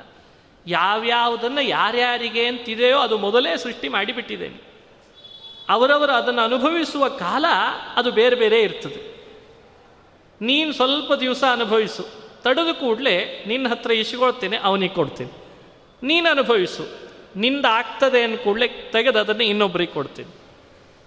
ಈ ವ್ಯವಸ್ಥೆಯನ್ನು ಅರ್ಥ ಮಾಡಿಕೊಂಡ್ರೆ ದೇವರ ಮೇಲೆ ಯಾರೂ ಬೆರಳು ಮಾಡಲ್ಲ. ಅದಕ್ಕೆ ಹೇಳಿದೆ ಅಷ್ಟೆ. ಎಲ್ಲರೂ ದೇವ್ರ ಮೇಲೆ ಬೆರಳು ಮಾಡ್ತಾ ಕೂತ್ರೆ ಏನು ಅರ್ಥ? ಇನ್ನೂ ಯಾಕೋ ದೇವ್ರ ನಮ್ಮ ಮೇಲೆ ಕಣ್ಣು ತೆಗೆದಿಲ್ಲ ಅಂತ ಇರ್ತಾರೆ ಹಣೆ ಬಾರ ಅವ ಕಣ್ಣು ತೆಗೆದಿದ್ರೆ ನೀ ತೆಗಿತಿದ್ಯಾ? ಅರ್ಥ ಮಾಡ್ಕೊಳ್ಬೇಕಾದ ಸಂಗತಿ. ಪರಮಾತ್ಮ ಯಾರಿಗೆ, ಯಾವ ಕಾಲದಲ್ಲಿ ಹೇಗೆ ಕೀರ್ತಿ ಕೊಡಬೇಕು, ಹೇಗೆ ಜಯ ಕೊಡಬೇಕು, ಯಾವ ರೀತಿ ಅವನ ತನಕ ಸಂಪತ್ತು ಬಂದು ಒದಗಬೇಕು, ಎಲ್ಲ ಯೋಚನೆ ಮಾಡಿರ್ತಾನಂತ. ಇದನ್ನು ತಿಳಿಲಿ ಅಂಥೇಳಿ ಮಹಾಭಾರತ, ರಾಮಾಯಣ ಎಲ್ಲ ಇತಿಹಾಸ ಪ್ರಪಂಚ ವೇದಗಳು ಹೊರಟದ್ದೇ ಈ ತಿರುಳನ್ನು ತಿಳಿಸ್ಲಿಕ್ಕೋಸ್ಕರವಾಗಿ. ನೀವು ಯಾವ ಯೋಚನೆ ಮಾಡಿಕೊಂಡು ಕಂಗಾಲ ಆಗಬೇಡ್ರಿ. ನಿಮ್ಮ ತನಕ ಬರೋ ವ್ಯವಸ್ಥೆ ದೇವರು ಮೊದಲೇನೆ ಮಾಡಿರ್ತಾನೆ. ನೀವು ಒಂದು ಹೆಜ್ಜೆ ಮುಂದಿಟ್ಟರೆ ಅವನು ನಾಲ್ಕು ಹೆಜ್ಜೆ ಮುಂದಿಟ್ಟಿರ್ತಾನಂತ ಯೋಚನೆ. ಇದು ಕೃಷ್ಣನ ವ್ಯವಸ್ಥೆ. ಅದಕ್ಕೋಸ್ಕರನೇ ಆ ಬ್ರಾಹ್ಮಣರ ರೂಪದಲ್ಲಿ ಬಂದಿದ್ದಾನೆ ಅಗ್ನಿ. ನೀನು ಹಿಂದೆ ಹಾಕಬೇಡ ಅರ್ಜುನ. ಅದು ಬೇಕಾದ್ದಾಗಲಿ ನೀನು ಅದನ್ನು ಒಪ್ಪುಗೋ ಅಂತ ಹೇಳಿದ್ದೆ ಅದಕ್ಕೋಸ್ಕರ. ಎಂಥ ವಿಶೇಷ ನೋಡ್ರಿ ಈ ಘಟನೆ. ಇದು ನಮಗೂ ದೈನಂದಿನ ಬದುಕಿನೊಳಗೆ ಅನುಸಂಧಾನಕ್ಕೆ ಬರುವಂಥ ಘಟನೆಗಳಿವೆಲ್ಲ. ಹೀಗೆ ಅವನ ಮೂಲಕ ರಥ ಕೊಡಿಸಿದ, ಹನುಮಂತನ ಚಿಹ್ನೆ ಇರೋ ಧ್ವಜದ ರಥ ಕೊಡಿಸಿದ, ಬಿಲ್ಲು ಬಾಣಗಳನ್ನು ಬಿಲ್ಲು ಕೊಡಿಸಿದ, ಅಕ್ಷಯ ಬತ್ತಳಿಕೆಯನ್ನು ಕೊಡಿಸಿದ, ಶ್ರೀಕೃಷ್ಣ ಪರಮಾತ್ಮ ಇಷ್ಟೆಲ್ಲ ಅರ್ಜುನನಿಗೆ ಕೊಟ್ಟ ಮೇಲೆ ನನಗೂ ತಂದು ಕೊಡು ಅನ್ನಂತ ಇವನು ಸುಮ್ಮನೆ ಬಿಟ್ಟಿಲ್ಲ. ದೇವರು ನೋಡ್ರಿ, ತಾನೂ ಕೂಡ ತನ್ನ ಭಕ್ತ ಅರ್ಜುನನಿಗಷ್ಟೇ ಕೊಡಿಸ್ದೆ ಅಗ್ನಿ ಕಡೆಯಲ್ಲಿ ನೀನು ತಂದು ಕೊಡು ಅಂದ ಯಾಕೆ ನಿನ್ನ ರೋಗ ಪರಿಹಾರ ಆಗಬೇಕಲ್ಲ ಮತ್ತೆ? ನಾನೇನು ತಂದು ಕೊಡಲಿ? ಹೋಗಿ, ತೊಗೊಂಡು ಬಾ, ಹೋಗು. ಬದ್ರಿನಾರಾಯಣ ಸನ್ನಿಧಾನದೊಳಗೆ ನಂದೊಂದು ಚಕ್ರ ಇದೆ, ತೊಗೊಂಡು ಬಾ ಅನ್ನಂತೆ. ಆಹಾ, ದೇವ್ರ ಚಕ್ರ ಬಹಳ. ಬಹಳ ರೂಪಗಳಿವೆ ಅದಕ್ಕೆ. ಹಿಂದೊಂದು ಸಲ ಗೋಮಂತಕ ಪರ್ವತದಲ್ಲಿಯೂ ತಂದು ಕೊಟ್ಟಿದ್ದ. ಅದೇ ಥರ ಈಗೂ ಒಂದು ಸಲಿ ತಂದು ಕೊಟ್ಟನಂತೆ ಇಷ್ಟೇ ತಾತ್ಪರ್ಯ, ಮುಂದೆ ಅಜೀರ್ಣ ರೋಗ ನಿನಗೆ ಪರಿಹಾರ ಆಗಬೇಕಾದ್ರೆ ನನ್ನ ಸನ್ನಿಧಾನಕ್ಕೆ ಒಪ್ಸಿ ನೀನು ಆಮೇಲೆ ನಿನ್ನ ರೋಗ ಪರಿಹಾರ ಮಾಡ್ಕೊ ಅಂತಂದಂತೆ ಯಾರೇ ಆಗಲಿ ನಮ್ಮ ನಮ್ಮ ರೋಗ ನಾವು ಪರಿಹಾರ ಮಾಡಿಕೊಳ್ಬೇಕಾದರೂ ಕೂಡ ಭಗವಂತನಿಗೆ ಸುದರ್ಶನ ಒಪ್ಪಿಸಿದರೆ ನಮ್ಮ ರೋಗ ಪರಿಹಾರ ಆಗ್ತದೆ ಅನ್ನೋ ಸಂದೇಶವನ್ನು ಅಗ್ನಿಯಿಂದ ತಿಳಿಸ್ತಾ ಇದ್ದಾನೆ ಪರಮಾತ್ಮ. ದೇವರಿಗೆ ಸುದರ್ಶನ ನಾವೆಲ್ಲಿಂದ ಒಪ್ಸೋಣ? ನಮ್ಮ ಕೈಯಲ್ಲಿ ಎಲ್ಲಿ ಸಿಗ್ಲಿಕ್ಕೆ ಸಾಧ್ಯ ಅಂದರೆ ಯಾರು ಗಾಬರಿ ಆಗೋ ಪ್ರಸಂಗ ಇಲ್ಲ. ಸುದರ್ಶನ ಅಂತ ಅರ್ಥ. ಸುದರ್ಶನ. ಸಂಸ್ಕೃತದಲ್ಲಿ ದರ್ಶನ ಅಂದರೆ ಜ್ಞಾನ ಅಂತ ಅರ್ಥ. ಅಗ್ನಿ ಅಜೀರ್ಣ ರೋಗ ಪರಿಹಾರಕ್ಕೊಪ್ಪಿಸಿದ್ದು ಸುದರ್ಶನವನ್ನು ನಾವು ನೀವು ಸಂಸಾರದ ರೋಗ ಪರಿಹಾರಕ್ಕೆ ದೇವರಿಗೆ ಒಪ್ಪಿಸ್ಬೇಕಾಗಿರೋದು ಜ್ಞಾನವೆಂಬ ದರ್ಶನವನ್ನು ಅಂತ ಅರ್ಥ. ಅದೇ ಸುದರ್ಶನ. ನಾವೇನು ಭಾಗವತ, ಮಹಾಭಾರತ ಪುರಾಣಗಳನ್ನು ಶ್ರವಣ ಮಾಡ್ತೇವೆ ಹೇಳ್ತೇವೆ ಅಧ್ಯಯನ, ಪಾರಾಯಣ ಮಾಡ್ತೇವೆ, ಅದರಿಂದ ಅಂತೂ ಸುದರ್ಶನ ಬರ್ತದ ಬುದ್ಧಿಯಲ್ಲಿ? ಆ ಸುದರ್ಶನವನ್ನು ಪರಮಾತ್ಮನಿಗೆ ಒಪ್ಪಿಸಿಬಿಟ್ರೆ ಅಗ್ನಿ ಸುದರ್ಶನ ತಂದುಕೊಟ್ಟ ನಾವು ಜ್ಞಾನವೆಂಬ ದರ್ಶನವನ್ನು ದೇವರಿಗೆ ಒಪ್ಪಿಸಿಬಿಡ್ಬೇಕಂತ. ಅದನ್ನು ಒಪ್ಪಿಸೋದ್ರಿಂದಲೇ ಪರಮಾತ್ಮ ನಮ್ಮನ್ನು ಅನುಗ್ರಹಿಸ್ತಾನೆ. ಬಹಳ ಜನ ತಿಳ್ಕೊಂಡಿದ್ದೇವೆ. ಅಲ್ಲಲ್ಲಿ ಹೇಳುವಾಗ ಸ್ಮರಣೆಗೆ ಬರ್ತದೆ ಮಹಾಭಾರತ, ಶಾಸ್ತ್ರಗಳೆಲ್ಲ ಮನಸ್ಸಿನಲ್ಲಿ ನಿಮಗೆಲ್ಲ. ಎಷ್ಟು ಅದ್ಭುತ ನೋಡ್ರಿ.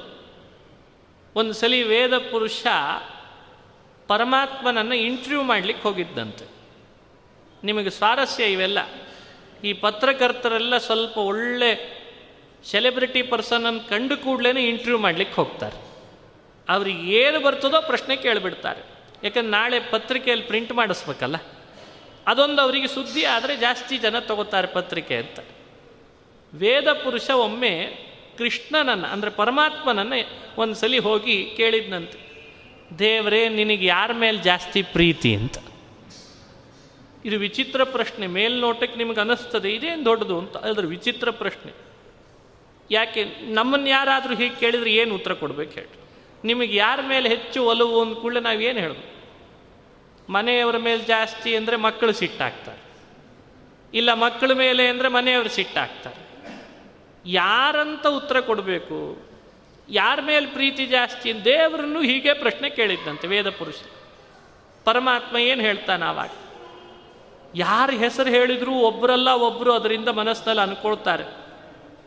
ಮಗನ ಮೇಲೆ ಅಂದಿಲ್ಲ, ಮಡದಿ ಮೇಲೆ ಅಂದಿಲ್ಲ, ಸೇವಕರ ಮೇಲೆ ಅಂತ ಅನ್ಲಿಲ್ಲ ಭಾರಿ ಅದ್ಭುತ ಉತ್ತರ ಕೊಟ್ಟನಂತ ಏನು ಉತ್ತರ ಕೊಟ್ಟ ಅಂದರೆ, ಇಷ್ಟೇ ನೋಡಪ್ಪ, ನನಗೆ ಯಾರ ಮೇಲೆ ಪ್ರೀತಿ ಜಾಸ್ತಿ ಅಂದರೆ, ನನ್ನ ಗುಣ ಯಾರು ಹೆಚ್ಚೆಚ್ಚು ತಿಳಿತಾರೋ ಅವ್ರ ಮೇಲೆ ಪ್ರೀತಿ ಜಾಸ್ತಿ ಅಂತ ಅನ್ನಂತ ನತಾದೃಶಿ ಪ್ರೀತಿರೀಢ್ಯಸ್ಯ ವಿಷ್ಣೋ, ಗುಣೋತ್ಕರ್ಷ ಜ್ಞಾತರಿ ಯಾದೃಶಿ ಸ್ಯಾತ್ ಅಂತಾರೆ. ಯಾದೃಶಿ ಪ್ರೀತಿ ಗುಣೋತ್ಕರ್ಷ ಜ್ಞಾತರಿ. ಎಷ್ಟು ಪ್ರೀತಿಸ್ತಾನೆ ಪರಮಾತ್ಮ ಯಾರನ್ನ ಅಂತ ವಿಚಾರ ಮಾಡುವಾಗ ಗುಣಗಳ ಉತ್ಕರ್ಷ ಯಾರು ಹೆಚ್ಚೆಚ್ಚು ತಿಳಿತಾ ಹೋಗ್ತಾರೋ ಅವರವರನ್ನು ಅಟ್ಟೊಟ್ಟು ಪ್ರೀತಿಸ್ತಾನಂತೆ ಪರಮಾತ್ಮ. ನೋಡಿ ಎಂಥ ಉತ್ತರ. ಹೀಗೆ ಬರಿಬೇಕಾಯ್ತು, ಬೇರೆ ಬರೀಲೇ ಇಲ್ಲ. ಆ ಪತ್ರಕರ್ತ ಬಹಳ ಬುದ್ಧಿವಂತಿಕೆಯಿಂದ ಬರಿಬೇಕಾಯ್ತು. ಗುಣ ತಿಳಿದವರನ್ನ ದೇವರು ಪ್ರೀತಿಸ್ತಾನೆ. ಇಷ್ಟೇ ಬರೆದ ಅವನು, ಹೆಡ್ಡಿಂಗ್ ಹಾಕುವಾಗ. ಕೆಳಗಡೆ ಯಾರನ್ನಾದರೂ ಹಾಕ್ಕೊಳ್ರಿ. ಗುಣ ತಿಳಿದವರು ಯಾರು ಅಂತ ನೀವು ಲೆಕ್ಕ ಹಾಕಿರಿ. ಯಾರು ಜಾಸ್ತಿ ಗುಣ ತಿಳಿದಿದ್ದಾರೆ, ಯಾರು ಕಡಿಮೆ ಗುಣ ತಿಳಿದಿದ್ದಾರೆ, ನೀವು ತಿಳ್ಕೊಳ್ರಿ. ಹಾಗಾದರೆ ಭಗವಂತನ ಪ್ರೀತಿಯ ಸಂಪಾದನೆಗೆ ನಾವು ಬೇರೆ ಏನೂ ಮಾಡಬೇಕಾಗಿಲ್ಲ. ಗುಣ ತಿಳುವಳಿಕೆ, ಗುಣದ ಅರಿವು ಮಾಡ್ತಾ ಬರಬೇಕಂತ, ಅವನ ಮಹಿಮೆಯಲ್ಲಿ ಅವನ ಗುಣ ಚಿಂತನೆ ಮಾಡ್ತಾ ಬರಬೇಕು. ಆ ರೀತಿ ಗುಣ ಚಿಂತನೆ ಮಾಡುವನೇ ಜ್ಞಾನಿ ಅಂತ ಕರೆಸ್ಕೊತಾನೆ. ಅಂಥ ಜ್ಞಾನಿಯನ್ನು ನಾ ಎಂದಿದ್ರೂ ಪ್ರೀತಿಸ್ತೇನೆ ಅರ್ಜುನ ಅಂದಿದ್ದಾನೆ ಕೃಷ್ಣ.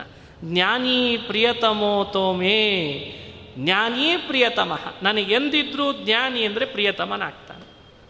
ಆ ಜ್ಞಾನವನ್ನೇ ಒಂದರ್ಥದಲ್ಲಿ ಸುದರ್ಶನ ಅಂತ ಕರೀತಾರೆ. ಅಗ್ನಿ ತಂದು ಕೊಟ್ಟದ್ದು ಸುದರ್ಶನವನ್ನು ನಾವು ಭಗವಂತನ ಪ್ರೀತಿ ಸಂಪಾದಿಸ್ಲಿಕ್ಕೆ ಕೊಡಬೇಕಾಗಿರೋದು ಯಾವುದನ್ನು? ಸುದರ್ಶನವನ್ನು.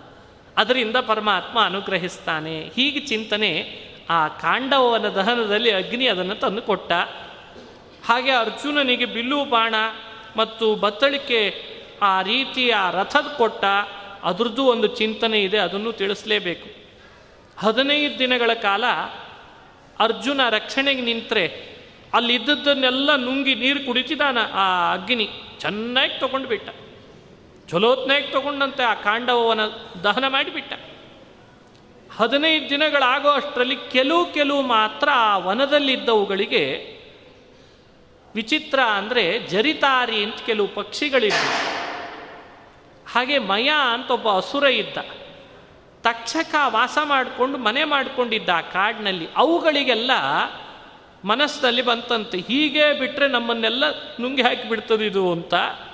ಆ ಕೂಡಲೇ ಅವರು ಶರಣಾಗತರಾದರಂತೆ. ಶರಣಾಗತರಾದಾಗ ಅವರನ್ನು ಬದುಕಿಸೋ ಪ್ರಸಂಗ ಬಂತು ಅಂತ ಮಹಾಭಾರತದಲ್ಲಿ ಕಥೆ ಬರ್ತದೆ. ಗಮನಿಸ್ರಿ, ಅಲ್ಲಿ ಏನಾಯಿತು ಪ್ರಸಂಗ ಅಂದರೆ ಆ ಶರಣಾಗತನಾಗುವಾಗ ಮಯ ಅಂತ ಒಬ್ಬ ಅಸುರ. ಉಳಿದವ್ರದ್ದಿರಲಿ ವಿಸ್ತಾರವಾದ ಕಥೆ. ಮಯ ಅನ್ನುವಂಥ ಒಬ್ಬ ಅಸುರ ಇದ್ದ. ಅವನು ವಿಶ್ವಕರ್ಮ ದೇವತೆಗಳಿಗೆ ಶಿಲ್ಪಿ ಆದರೆ ಮಯಾಸುರ ದಾನವರಿಗೆ ಶಿಲ್ಪಿ ಅಂತೆ ವಾಯುಪುರಾಣದಲ್ಲಿ ಹಾಗೆ ಬಂದಿದೆ. ದೇವತೆಗಳಿಗೆ ಒಬ್ಬ ಶಿಲ್ಪಿ ದಾವನ್ ದಾನವರಿಗೆಲ್ಲ ಒಬ್ಬ ಶಿಲ್ಪಿ. ಅವನು ಆ ಸಂದರ್ಭದಲ್ಲಿ ಅರ್ಜುನನನ್ನು ಮೊರೆ ಹೋದನಂತೆ. ಅರ್ಜುನನನ್ನು ಶರಣಾದದ್ದಕ್ಕೆ ಸರಿ ನಿನ್ನನ್ನು ಬಿಟ್ಟು ಉಳಿದದ್ದನ್ನು ನುಂಗಲಿ ಎಂದಂತೆ.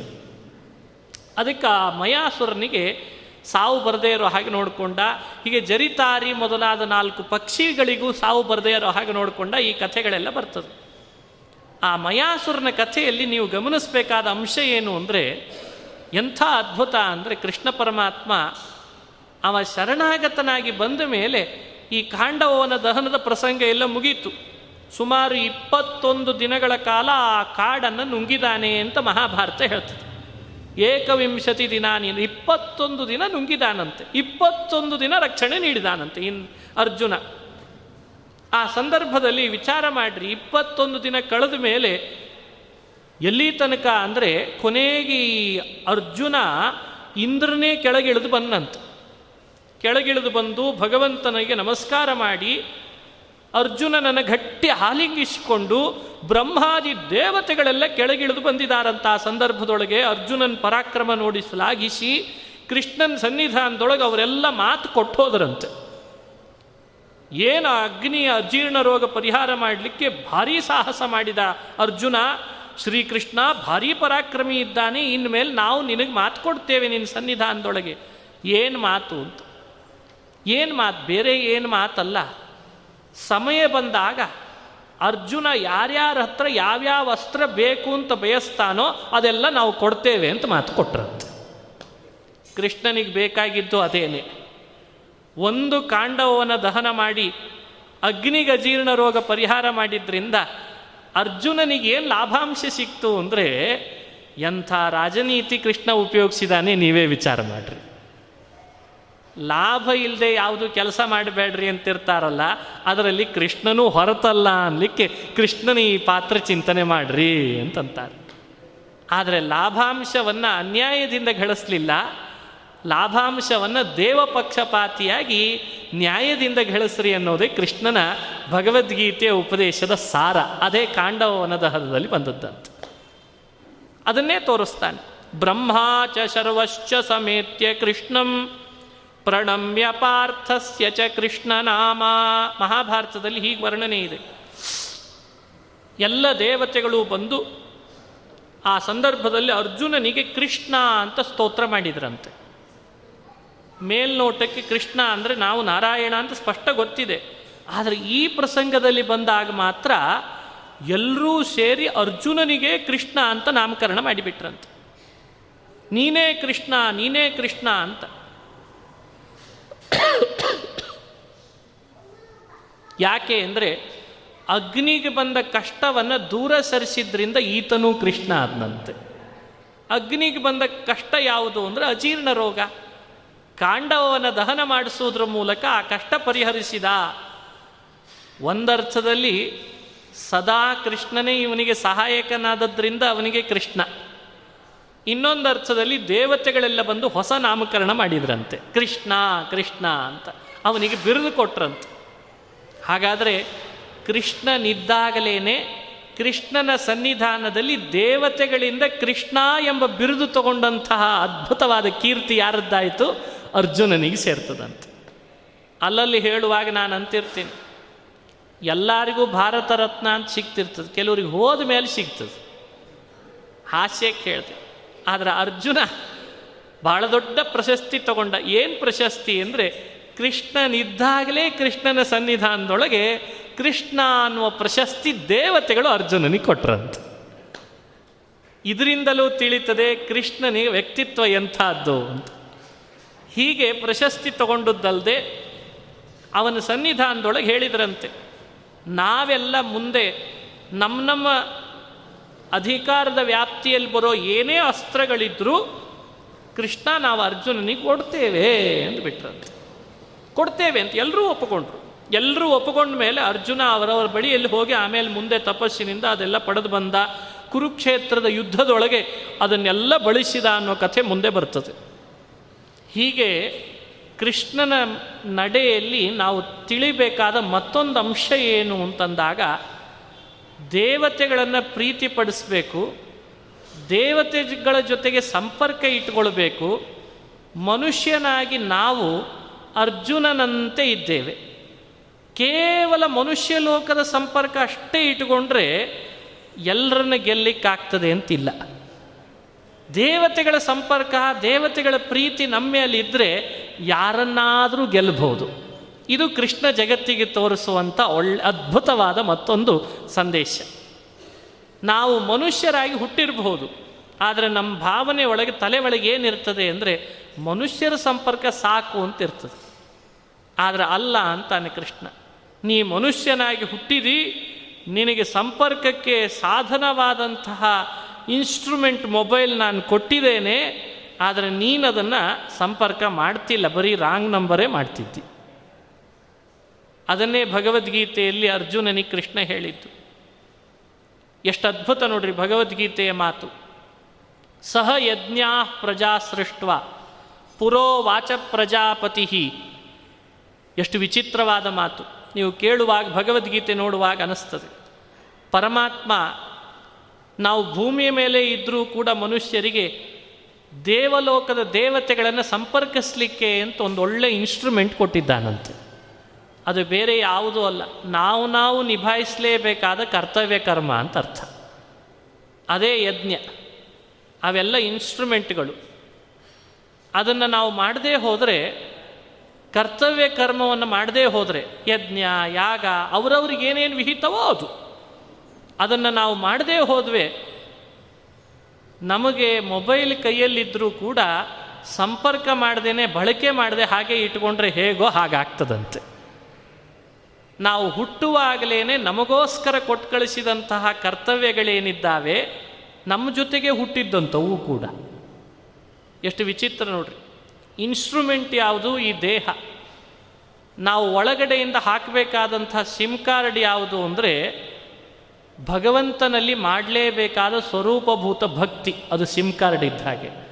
ಅದನ್ನು ತೆಗಿಬಾರ್ದಾ ಮತ್ತೆ? ಅದು ಇನ್ಬಿಲ್ಟ್ ಇರ್ತದೆ. ಜೊತೆ ಜೊತೆಯಲ್ಲೇ ಮಾಡಬೇಕಾದ ಕರ್ತವ್ಯವೇ ರೀಚಾರ್ಜ್ ಇದ್ದ ಹಾಗೆ. ಚಾರ್ಜ್ ಮಾಡ್ತಾ ಇದ್ದರೆ ಮೊಬೈಲ್ ವರ್ಕ್ ಆಗ್ತದಪ್ಪ. ಚಾರ್ಜೇ ಮಾಡದೇ ಇದ್ದರೆ ಮೊಬೈಲ್ ಹೇಗೆ ವರ್ಕ್ ಆಗೋದು? ನೀನು ಎಷ್ಟೆಷ್ಟೆಷ್ಟೆಷ್ಟು ಇದನ್ನು ಯಜ್ಞ, ಯಾಗ ಅವರವ್ರಿಗೆ ವಿಹಿತವಾದ ಕರ್ತವ್ಯ ರೂಪ ಯೋಗವನ್ನು ಚಾರ್ಜ್ ರೂಪದಲ್ಲಿ ಮಾಡಿಸ್ತೀಯೋ, ಭಗವಂತನ ಭಕ್ತಿ ಅನ್ನುವಂಥ ಸಿಮ್ಮನ್ನು ಅಳವಡಿಸ್ಕೊಳ್ತೀಯೋ ದೇಹ ಅನ್ನುವ ಈ ಇನ್ಸ್ಟ್ರೂಮೆಂಟು ಯಾರನ್ನ ಸಂಪರ್ಕ ಮಾಡಲಿಕ್ಕೆ ಸಾಧನವಾಗಿ ಬಿಡ್ತದೆ? ದೇವತೆಗಳನ್ನು ಸಂಪರ್ಕ ಮಾಡಿ ಅವರಿಂದ ನಮ್ಮ ಅಭಿಲಾಷೆಗಳನ್ನು ಪೂರೈಸ್ಕೊಳ್ಳಿಕ್ಕೆ ಸಾಧನವಾಗ್ತದೆ. ಇದನ್ನು ಚಿಂತನೆ ಮಾಡಿಸ್ತಾನೆ. ಇದಕ್ಕೆ ಅರ್ಜುನ ಅನ್ನೋನನ್ನು ಪ್ರತಿನಿಧಿಯಾಗಿ ಇಟ್ಟುಕೊಂಡಂತೆ ಕೃಷ್ಣ. ಪ್ರತಿ ಕಾರ್ಯದೊಳಗೂ ಎಲ್ಲ ಜೀವರನ್ನು ಪ್ರತಿನಿಧಿಸ್ಲಿಕ್ಕೆ ಅರ್ಜುನನನ್ನು ಇಟ್ಕೊಂಡ್ಬಿಟ್ಟ ಅರ್ಜುನ, ನಿನಗೇನು ಬೇಕೋ ನಾನು ಕೊಡಿಸ್ತೇನೆ ಬಾ ಅಂದ. ಹೇಗೆ ಕೊಡಿಸ್ತೀ ಸ್ವಾಮಿ, ನಾ ಕೊಡಿಸ್ತೇನೆ ಬಾ ನೀ ಸದಾ ನನ್ನ ಸಂತನ ಜೊತೆಗಿರು ಅದಕ್ಕೆ ಪೂರಕವಾಗಿ ಕಾಂಡವವನ ದಹನ ಪ್ರಸಂಗ ತೋರಿಸಿದ. ಇಡೀ ಕಾಂಡವವನ ದಹನ ಮಾಡಿಸ್ಬೇಕು, ಅವನಿಗೆ ಅದರಿಂದ ಲಾಭ ಮಾಡಿಸ್ಲಿಕ್ಕೆ ಕಾಂಡವವನ ದಹನಕ್ಕೆ ಪೂರ್ವದಲ್ಲಿ ಬಿಲ್ಲು ಬಾಣಗಳು ಸಿಗಬೇಕು, ರಥ ಸಿಗಬೇಕು, ಮುಂದೆ ಅವ ದೇವತೆಗಳ ಸಂಪರ್ಕ ಪಡಿತಾನೆ, ಪಡೆದದ್ರಿಂದ ಅವರಿಂದ ಇವನಿಗೆ ಅಸ್ತ್ರಗಳೆಲ್ಲ ಲಾಭ ಆಗಬೇಕು. ಹೇಳುವಾಗ ಕೃಷ್ಣ ಅದನ್ನೇ ಅಂದದ್ದಲ್ವೇ? ಕೃಷ್ಣ ಹೇಳುವಾಗ ಸ್ಪಷ್ಟ ಹೇಳ್ತಾನೆ ಅರ್ಜುನನಿಗೆ, ಪರಸ್ಪರಂ ಭಾವಯಂತಹ ಶ್ರೇಯ ಪರಮವಾಪ್ಸ್ಯಥ. ಇಷ್ಟಾನ್ ಭೋಗಾನ್, ನಮಗೆ ಅಭೀಷ್ಟೆಗಳನ್ನು ಪೂರೈಸಿಕೊಡೋರು ಇಹಲೋಕದಲ್ಲಿ ಆಗಲಿ, ಪರಲೋಕದಲ್ಲಿ ಆಗಲಿ ದೇವತೆಗಳೇ ಅಂತ ಕೊಡೋದು. ಇನ್ಯಾರೂ ಅಲ್ಲ. ಇಷ್ಟ ಅಭೀಷ್ಟಗಳ ಭೋಗಗಳನ್ನು ಕೊಡೋರು ದೇವತೆಗಳು ಅಂದಮೇಲೆ ಅವರನ್ನು ಪ್ರೀತಿಪಡಿಸ್ಬೇಕು. ಅವರನ್ನು ಪ್ರೀತಿಪಡಿಸ್ಲಿಕ್ಕಿರುವ ಒಂದೇ ಒಂದು ಸಾಧನ ಅಂದರೆ ನಾವು ಮಾಡಲೇಬೇಕಾದ ಕರ್ತವ್ಯ ಕರ್ಮ. ಅರ್ಜುನ ಕ್ಷತ್ರಿಯನಾಗಿದ್ದರಿಂದ ಅವನ ಕಡೆ ಕೃಷ್ಣ ಏನು ಮಾಡಿಸಿದ? ಯುದ್ಧ ಮಾಡು, ಬೇಡಿ ಬಂದಂತಹ ದೇವತೆ ಆಗಿರ್ಬೋದು, ಬ್ರಾಹ್ಮಣನಾಗಿರ್ಬೋದು, ಅವರಿಗೆ ಹಸಿವೆ ಆಗಿದೆ ಅಂದರೆ ಅದಕ್ಕೆ ಅನ್ನ ಕೊಟ್ಟು ಅನ್ನ ನೀಗಿಸು, ಅಭಯ ನೀಡು. ಇದು ಕ್ಷತ್ರಿಯರ ಧರ್ಮ. ಅಭಯ ನೀಡೋದು, ಅನ್ನಾರ್ಥಿಯಾಗಿ ಬಂದವರಿಗೆ ಅನ್ನ ಕೊಡೋದು ದುಷ್ಟರನ್ನು ನಿಗ್ರಹಿಸಲಿಕ್ಕೋಸ್ಕರ ಯುದ್ಧ ಮಾಡೋದು. ಹೀಗಾಗಿ ಕೃಷ್ಣ ಅರ್ಜುನನಂಥ ಒಬ್ಬ ಪ್ರತಿನಿಧಿಯನ್ನು ಇಟ್ಟುಕೊಂಡು ಅವನ ಕಡೆ ಅವನಿಂದಲೇ ಆಗಬೇಕಾದ ಕರ್ತವ್ಯವನ್ನು ಮಾಡಿಸಿ, ಅವನಿಗೆ ಬೇಕಾದಂಥ ದೇವತೆಗಳ ಮೂಲಕವಾಗಿ ಅವರಿಗೆ ಅಸ್ತ್ರಗಳನ್ನು ಕೊಡಿಸಿದ. ಪರಸ್ಪರಂ ಭಾವಯಂತಹ ಶ್ರೇಯ ಪರಮವಾಪ್ಸ್ಯಥ. ಹಾಗಾದರೆ ಕೃಷ್ಣ ನಡೆದಂತೆ ನುಡಿತಾನೆ ನುಡಿದಂತೆ ನಡಿತಾನೆ ಅನ್ನಲಿಕ್ಕೆ ಇದು ಒಂದು ಚಿಂತನೆಯನ್ನು ನಾವು ಈ ಸಂದರ್ಭದಲ್ಲಿ ನೆನಪಿಸ್ಕೊಳ್ಬೇಕು. ಇದಕ್ಕೆ ನಮಗೆಲ್ಲ ಕೊಡುವಂಥ ದಿವ್ಯವಾದ ಸಂದೇಶ. ನಾವು ಅರ್ಜುನನಂತಿದ್ದೇವೆ. ನಮಗೂ ಕೂಡ ಇಂಥ ಪ್ರಸಂಗಗಳಲ್ಲಿ ನಿರಂತರವಾಗಿ ದಿನಾ ಕಾಂಡವವನ್ನು ದಹನ ಮಾಡಬೇಕಂತೆ ನಾವು. ದಿನಾ ಕಾಂಡವವನ್ನು ದಹನ ಮಾಡ್ತಾ ಹೋಗಬೇಕು. ಅರ್ಜುನನಿಗೆ ಕೃಷ್ಣ ಒಂದು ದಿನ ಕಾಂಡವನ ದಹನ ಮಾಡಿಸುವಂತೆ ವ್ಯವಸ್ಥೆ ಮಾಡಿಸಿದ. ಆದರೆ ನಮ್ಮದಾದ ಹಾಗಲ್ಲ. ನಮಗೆ ದಿನ ಅಜೀರ್ಣ ರೋಗ ಬರ್ತದೆ. ಅಗ್ನಿಗೆ ಎಂದೋ ಒಮ್ಮೆ ಅಜೀರ್ಣ ರೋಗ, ನಮಗೆ ದಿನ ಅಜೀರ್ಣ ರೋಗ. ಅಜೀರ್ಣ ರೋಗ ಅಂದರೆ ಯಾವುದು? ಶಾರೀರಿಕವಾದ ಅಜೀರ್ಣ ರೋಗ ಅಂತೂ ದಿನ ಅದ ಬಿಡ್ರಿ. ಅದಕ್ಕೆಲ್ಲ ನೂರ ಎಂಟು ವಾಕಿಂಗು ಗೀಕಿಂಗು ನಡೆದಾವ. ಪ್ರಾಣಾಯಾಮ ಅಂತೂ ಜೋರಾಗೇ ನಡೆದದ. ಆ ಅಜೀರ್ಣ ರೋಗ ಅಷ್ಟೇ ಅಲ್ಲ, ಪಾಪಗಳು ಅನ್ನೋ ಅಜೀರ್ಣ ರೋಗ ಅಂತ ಅರ್ಥ. ನಮ್ಮ ನಮಗೆ ಬರ್ತಾ ಇರುವ ಪಾಪದ ಅಜೀರ್ಣ ರೋಗಕ್ಕೆ ನಾವು ಕೂಡ ಕಾಂಡವ ವನದಂಥ ಔಷಧಿಯನ್ನು ಚೆನ್ನಾಗಿ ದಹನ ಅವ ಮಾಡಿ ಕುಡಿದ್ರೆ ನಾವು ಹಾಗೆ ಕುಡಿಬೇಕಂತೆ. ಇಲ್ಲಿ ಯಾವುದು ವನ ಇಂದ್ರನ ಆಧಿಪತ್ಯದಲ್ಲಿ ಬರುವ ಕಾಂಡವ ವನ ಅಂದರೆ ಯಾವುದು? ಗಮನಿಸ್ರಿ ಸಚ್ಚಾಸ್ತ್ರಗಳೇ ಕಾಂಡವ ವನ ಅಂತ ಅರ್ಥ. ಪ್ರತಿಯೊಬ್ಬ ಮನುಷ್ಯನಿಗೆ ಎರಡು ರೀತಿ ಇವತ್ತು ಶಾಸ್ತ್ರ ಸಿಗ್ತಿದೆ. ಒಂದು ಲೌಕಿಕ ಶಾಸ್ತ್ರ, ಇನ್ನೊಂದು ಆಧ್ಯಾತ್ಮಿಕ ಶಾಸ್ತ್ರ. ಲೌಕಿಕ ಶಾಸ್ತ್ರವನ್ನು ನಿರಂತರ ಕುಡಿದ್ರೆ ಅಜೀರ್ಣ ರೋಗ ಗ್ಯಾರಂಟಿ. ಅದು ರೋಗ ಪರಿಹಾರ ಆಗಲ್ಲ, ರೋಗ ಜಾಸ್ತಿ ಬರ್ತಾವ. ಅದು ಎಷ್ಟೋ ಅಷ್ಟೇ ಉಪಯೋಗಿಸ್ಬೇಕು. ಅಗ್ನಿಗೆ ಬಂದ ಅಜೀರ್ಣ ರೋಗಕ್ಕೂ ಕಾರಣ ಅದೇ. ಏನು ಕಾರಣ ಅಂದರೆ ಎಲ್ಲ ಕ್ಷತ್ರಿಯರಾದ ರಾಜರು ಕೂಡ ತಮ್ಮ ತಮ್ಮ ಐಹಿಕ ಕಾಮನೆಗಳಿಗಾಗೇನೆ ತುಪ್ಪ ಹಾಕಿ ಹಾಕಿ ಹಾಕಿ ಅಗ್ನಿಯನ್ನು ದೇವತೆಗಳನ್ನು ಬಳಕೆ ಮಾಡಿಕೊಂಡದ್ದಕ್ಕೆ ಅಗ್ನಿ ಅಂಥವನಿಗೂ ಕೂಡ ರೋಗ ಏನು ಬಂತಂತೆ? ಅಜೀರ್ಣ ರೋಗ ಬಂತು. ಲೌಕಿಕ ಕಾಮನೆಗಳಿಗೋಸ್ಕರವಾಗೇ ನಾವು ಮಾಡ್ಲಿಕ್ಕೆ ಹೋದರೆ ಪ್ರಯತ್ನಗಳು ರೋಗ ಜಾಸ್ತಿ ಬಡ್ಕೋತಾವೆ ಆಗ ನಮ್ಮ ಅನುಸಂಧಾನ ಸ್ಪಷ್ಟ ಆಗ್ತದೆ. ಎಲ್ಲ ಸಚ್ಚಾಸ್ತ್ರಗಳೇನಿದ್ದಾವೆ? ವೇದ, ಉಪನಿಷತ್ತುಗಳು ವೇದಾಂತ, ಇವೆಲ್ಲ ಕಾಂಡವ ವನ ಇದು ಅಂದು ಇಂದ್ರನ ಆಧಿಪತ್ಯದೊಳಗಿತ್ತು. ಇಂದು ಇಂದ್ರನೇ ಜಯತೀರ್ಥರಾಗಿ ಬಂದಿದ್ದಾರೆ ಅಂತ ಅವರ ಆಧಿಪತ್ಯ ಚಿಂತನೆ ಮಾಡಲಿಕ್ಕೆ ಅಡ್ಡಿ ಇಲ್ಲ. ಆ ಆಧಿಪತ್ಯದಲ್ಲಿರುವ ವನವನ್ನು ಅಗ್ನಿಗೆ ಬಂದ ರೋಗ ಪರಿಹಾರಕ್ಕೆ ಅವ ಕುಡಿಲಿಕ್ಕೆ ಅವನಿಗೆ ರಕ್ಷಣೆ ಬೇಕಾಗಿತ್ತು. ಆ ರಕ್ಷಣೆಗೆ ಅಂತ ಅರ್ಜುನನನ್ನು ಆಶ್ರಯಿಸಿದರೆ ಅರ್ಜುನನು ಸ್ವತಂತ್ರನಲ್ಲ ಆದ್ದರಿಂದ ಅವ ಹನುಮಂತನ ಚಿಹ್ನೆ ಇರೋ ಧ್ವಜದ ರಥವನ್ನು ಮತ್ತು ಕೃಷ್ಣನನ್ನು ಆಶ್ರಯಿಸಿದ. ಹಾಗಾದರೆ ನಾವು ಕೂಡ ಹನುಮಂತನ ಚಿಹ್ನೆ ಇರುವ ರಥವನ್ನು ಆಶ್ರಯಿಸಬೇಕಾಗ್ತದೆ. ಅದಕ್ಕೆ ಹನುಮನ ಮತವೇ ಹರಿಯ ಮತವು ಅಂತ ಹೇಳಿದ್ರಿಂದ ಹನುಮಂತನ ಚಿಹ್ನೆ ಇರುವಂತಹ ಧ್ವಜ ಅದೇ ಹನುಮನ ಮತ. ಅಲ್ಲಿ ಒಳಗಿರುವವನೇ ಕೃಷ್ಣ.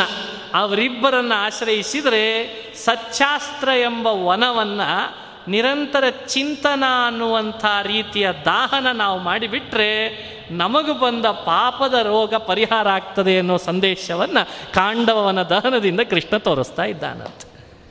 ಇದು ನಿಜವಾಗಲೂ ನಾವು ಮಾಡಬೇಕಾದ ಅನುಸಂಧಾನ. ನಿರಂತರ ಮಾಡಿರಿ. ಆಗಲೂ ಜ್ವಾಲೆಗಳು ಉದ್ಭವಿಸಿತು. ಈ ಸಚ್ಚಾಸ್ತ್ರದ ಅಧ್ಯಯನ ಮಾಡುವಾಗಲೂ ಜ್ವಾಲೆಗಳು ಉದ್ಭವಿಸ್ತಾರೆ ಆ ಜ್ವಾಲೆ ಯಾವುದ್ರದ್ದು ಜ್ವಾಲೆ? ಜ್ಞಾನದ ಕಿಡಿಗಳು ಉದ್ಭವಿಸ್ಲಿಕ್ಕೆ ಶುರು ಆಗ್ತವೆ ಪ್ರಮಾಣಗಳ ಜ್ವಾಲೆ ಉದುರಿಸ್ಲಿಕ್ಕೆ ಶುರು ಆಗ್ತದೆ ಜ್ವಾಲಾ ಮಾಲಾಧರಾಗ್ನಿ ಪವನ ವಿಜಯತೆ, ದೇವ, ದೇವತಾರ ಸ್ತೃತೀಯ ಪ್ರಮಾಣಗಳು, ಶಾಸ್ತ್ರಗಳ ಮಾತುಗಳು ನಿಮಗೆ ಆಶ್ಚರ್ಯ ಆಗ್ತದೆ. ದಿನೇ ದಿನೇ ಸ್ವಲ್ಪಲ್ಲ ಸ್ವಲ್ಪ ಸ್ವಲ್ಪ ಸಚ್ಚಾಸ್ತ್ರದ ಆ ವನದೊಳಗೆ ಪ್ರವೇಶ ಮಾಡಿ ಅದನ್ನು ಕುಡಿಲಿಕ್ಕೆ ಪ್ರಯತ್ನ ಪಡ್ರಿ, ಏನೆಲ್ಲ ಅದರಿಂದ ಸಿದ್ಧಿ ಆಗ್ತದೆ ನಿಮ್ಮ ಅನುಭವಕ್ಕೆ ಬರ್ತದೆ. ಹಾಗಾದರೆ ಮಹಾಭಾರತ ಕಾಲದಲ್ಲಿ ಅರ್ಜುನ ಒಮ್ಮೆ ಒಂದು ದಿನ ಕಾಂಡವನ ದಹನ ಮಾಡಿದರೆ, ನಾವು ದಿನೇ ದಿನೇ ಸಚ್ಚಾಸ್ತ್ರ ಚಿಂತನ ಅನ್ನೋ ಕಾಂಡವನವನ್ನು ದಹನ ಮಾಡಲಿ, ಅದರಿಂದ ಲಾಭ ಏನಾಯಿತು? ಅವನಿಗೆ ಬರೀ ಅಜೀರ್ಣ ರೋಗ ಹೋದದ್ದಲ್ಲ, ಈ ದಾಹ ಮಾಡುವಾಗ ಅರ್ಜುನನ ಪರಾಕ್ರಮದ ಮೆಚ್ಚುಗೆ ವ್ಯಕ್ತಪಡಿಸಿ ದೇವತೆಗಳೇ ಬಂದು ಅವನಿಗೆ ನಿರಂತರವಾಗಿ ಅವನ ಅಸ್ತ್ರ ಕೌಶಲಕ್ಕೆ ಬೇಕಾಗೋ ಎಲ್ಲವನ್ನು ಮಂತ್ರ ಉಪದೇಶ ಮಾಡ್ತೇವೆ ಅಂತಂದ್ರಂತೆ. ಹಾಗಾದರೆ ನಮಗೆ ಬೇಕಾದಂತಹ ಸಂಪತ್ತನ್ನು ಸ್ವತಃ ದೇವತೆಗಳೇ ಭೂಮಿಗೆ ಬಂದು ಇಳಿದು ಕೊಡಬೇಕಾದ್ರೆ ಅರ್ಜುನ ಮಾಡಿದಂಥ ಕಾಂಡವನ ದಹನದ ಪ್ರಸಂಗವನ್ನು ಚಿಂತನೆ ಮಾಡ್ರಿ ಅಂತ ವ್ಯಾಖ್ಯಾನ ಮಾಡ್ತಾರೆ. ಹೀಗೆ ಕೃಷ್ಣ ಪರಮಾತ್ಮನ ಚರಿತ್ರೆ ಈ ಮುಖವಾಗಿಯೂ ವ್ಯಾಖ್ಯಾನ ಮಾಡಲಿಕ್ಕೆ ಬರ್ತದೆ. ಪರಮಾತ್ಮ ತನ್ನ ಸ್ವಾರ್ಥಕ್ಕಾಗಿ ಎಂದೂ ಯಾವ ಕಾರ್ಯವನ್ನು ಮಾಡಲಾರ? ಇದು ಕೃಷ್ಣನ ಮತ್ತೊಂದು ವ್ಯಕ್ತಿತ್ವ. ತನಗೆ ಅಂತ ಒಂದು ಯಾವುದೇ ಭೌತಿಕ ಅಭಿಲಾಷೆಗಳನ್ನು ಇಟ್ಟುಕೊಂಡು ಎಲ್ಲೂ ಕಾಲಿಡೋದಿಲ್ಲಂತ ಏನು ಮಾಡಿದರೂ ಇನ್ನೊಬ್ಬರಿಗೋಸ್ಕರ ಮಾಡ್ತಾನಂತ. ಅದರಲ್ಲೂ ಇನ್ನೊಬ್ಬರು ಅಂದರೆ ತನ್ನ ಭಕ್ತರಿಗೋಸ್ಕರ ಮಾಡ್ತಾನಂತ.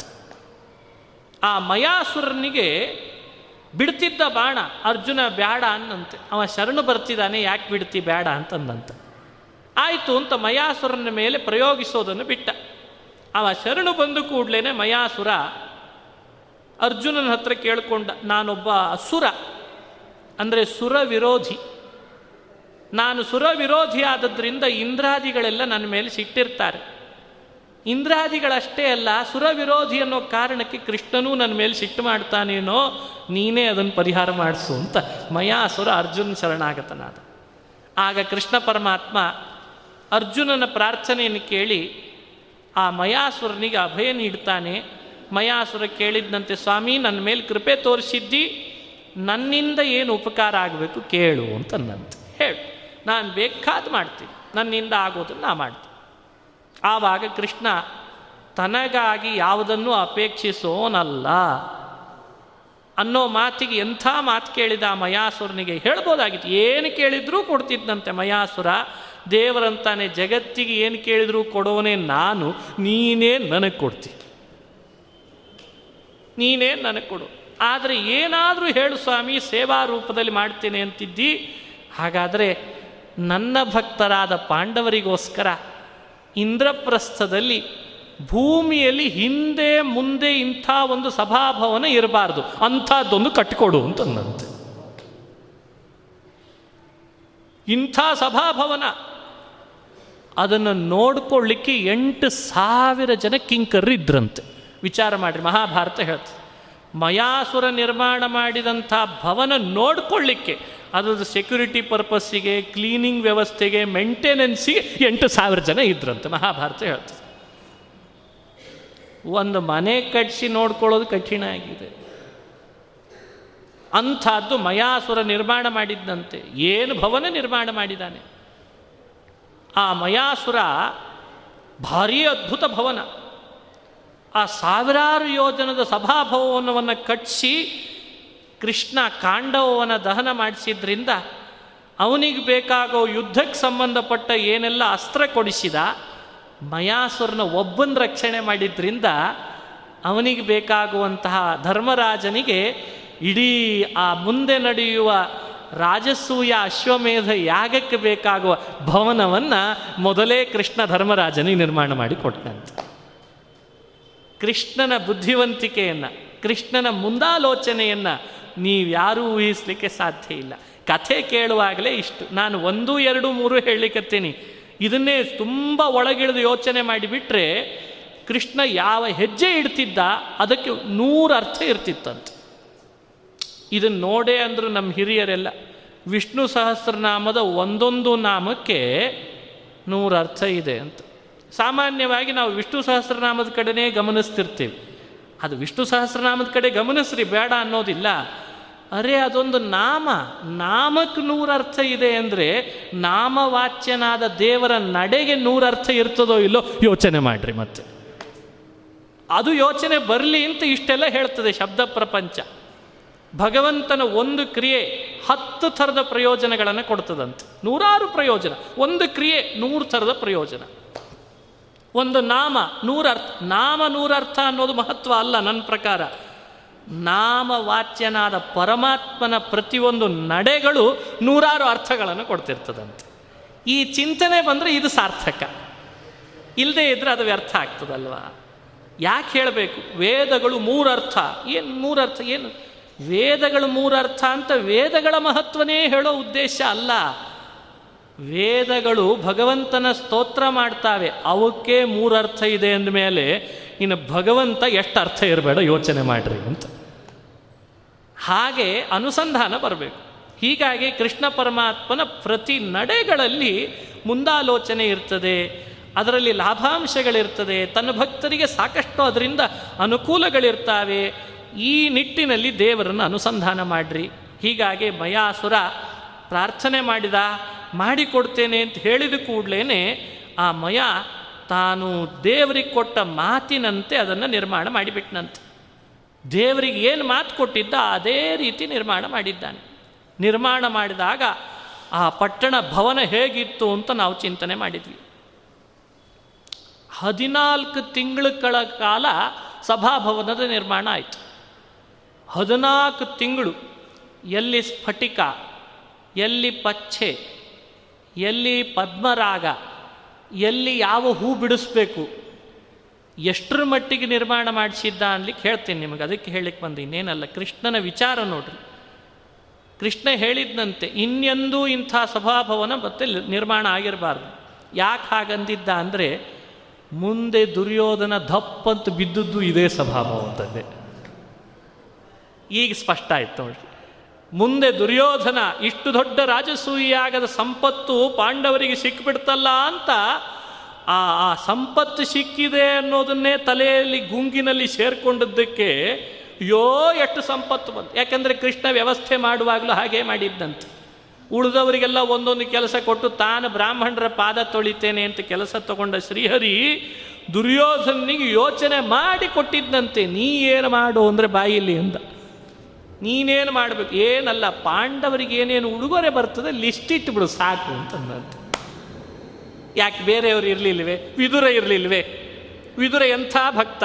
ಅವನ ಕೈಯಲ್ಲಿ ಕೊಟ್ಟಿದ್ರೆ ಪಾಪ ಚೆಂದಾಗಿ ಯಾವ ಯಾವುದನ್ನು ಎಲ್ಲೆಲ್ಲಿ ಶೋಕೇಸ್ನಲ್ಲಿ ತೆಗೆದಿಡಬೇಕು, ಇಡ್ತಿದ್ನೋ ಇಲ್ಲ ಬೀರುನಲ್ಲಿ ಹಾಕಿ. ಅದೆಲ್ಲ ಬಿಟ್ಟ, ವಿದುರ ಬಿಟ್ಟ, ಅಕ್ರೂರ ಇರಲಿಲ್ವೇ? ಕೃಷ್ಣನಿಗೆ ಸಾಕಷ್ಟು ಜನ ಇದ್ದಾರೆ, ಬೇಕಾದಷ್ಟು ಪಾಂಡವರ ಬೇಕಾಗುವ ಒಡನಾಡಿಗಳಾಗಿ ಬಲರಾಮಾದಿಗಳು ಇರಲಿಲ್ವೇ? ಎಲ್ಲರನ್ನ ಸರಿಸಿ ಬಾ ಬಾ, ನೀ ಬಾ ಇಲ್ಲಿ ಅಂತ ಹೇಳಿ, ನೀನು ದೊಡ್ಡ ವ್ಯಕ್ತಿಯೋ ದುರ್ಯೋಧನ, ನಿನಗೆ ಈ ಕೆಲಸ ನೋಡು ಅಂತ ಹೇಳಿದರೆ ಒಪ್ಪಿಕೊಳ್ಳುವಾಗ ಭಾರಿ ಖುಷಿಯಾಗಿತ್ತಂದು. ಒಂದೆರಡು ಎತ್ತಿಟ್ಕೋಬೋದೇನೋ ಅಂತ ಅನ್ಕೊಂಡಿದ್ದ ಅನ್ನಿಸ್ತದೆ ದುರ್ಯೋಧನ. ಅದನ್ನೇ ಕೆಲಸ ಒಪ್ಪಿಸಿ ಒಪ್ಸಿದ ಕೂಡಲೇ ಬಂದದ್ದು ನೋಡಿ ನೋಡಿ ನೋಡಿ ನೋಡಿ ತಲೆ ಕೆಟ್ಟೋಗಿತ್ತು ದುರ್ಯೋಧನನಿಗೆ. ಇದೇ ಸಭಾಭವನದೊಳಗೆ ನೀರಿಲ್ಲದೆ ಇದ್ದ ಜಾಗದಲ್ಲಿ ನೀರು ಅಂತ ತಿಳ್ಕೊಂಡ ನೀರಿದ್ದ ಜಾಗದಲ್ಲಿ ಕಲ್ಲು ಅನ್ಕೊಂಡ ದಪ್ಪದ ಬಿದ್ದಂತೆ ಇದು ಮಯಾಸುರನಿಂದ ಕೃಷ್ಣ ನಿರ್ಮಾಣ ಮಾಡಿಸಿದ ಸಭಾಭವನ. ಯಾರನ್ನ ಬೀಳಿಸಬೇಕು, ಯಾರನ್ನ ಏಳಿಸಬೇಕು ಅನ್ನೋದು ಕೃಷ್ಣನ ಕೈಯಲ್ಲಿದೆ ಅನ್ಲಿಕ್ಕೂ ಕೃಷ್ಣನ ಪಾತ್ರವನ್ನು ಚಿಂತನೆ ಮಾಡ್ರಿ ಅಂತ ವ್ಯಾಖ್ಯಾನ ಮಾಡ್ತಾರೆ. ಹೀಗೆ ಕೃಷ್ಣಾವತಾರದ ಕಾಂಡವನ ದಹನ ಪ್ರಸಂಗಗಳು, ಅವನ ನಡೆನುಡಿಗಳಲ್ಲಿ ನಾವು ಅನುಸಂಧಾನ ಮಾಡೋದು ಬಹಳ ಇದೆ. ಅದರಲ್ಲಿ ಇವತ್ತಿನ ಪ್ರವಚನವನ್ನು ಸಮಯಕ್ಕೆ ಮುಕ್ತಾಯ ಮಾಡೋಣ. ಶ್ರೀಕೃಷ್ಣಾರ್ಪಣಮಸ್ತು ಹರಯೇ ನಮಃ ಹರಯೇ ನಮಃ ಹರಯೇ ನಮಃ.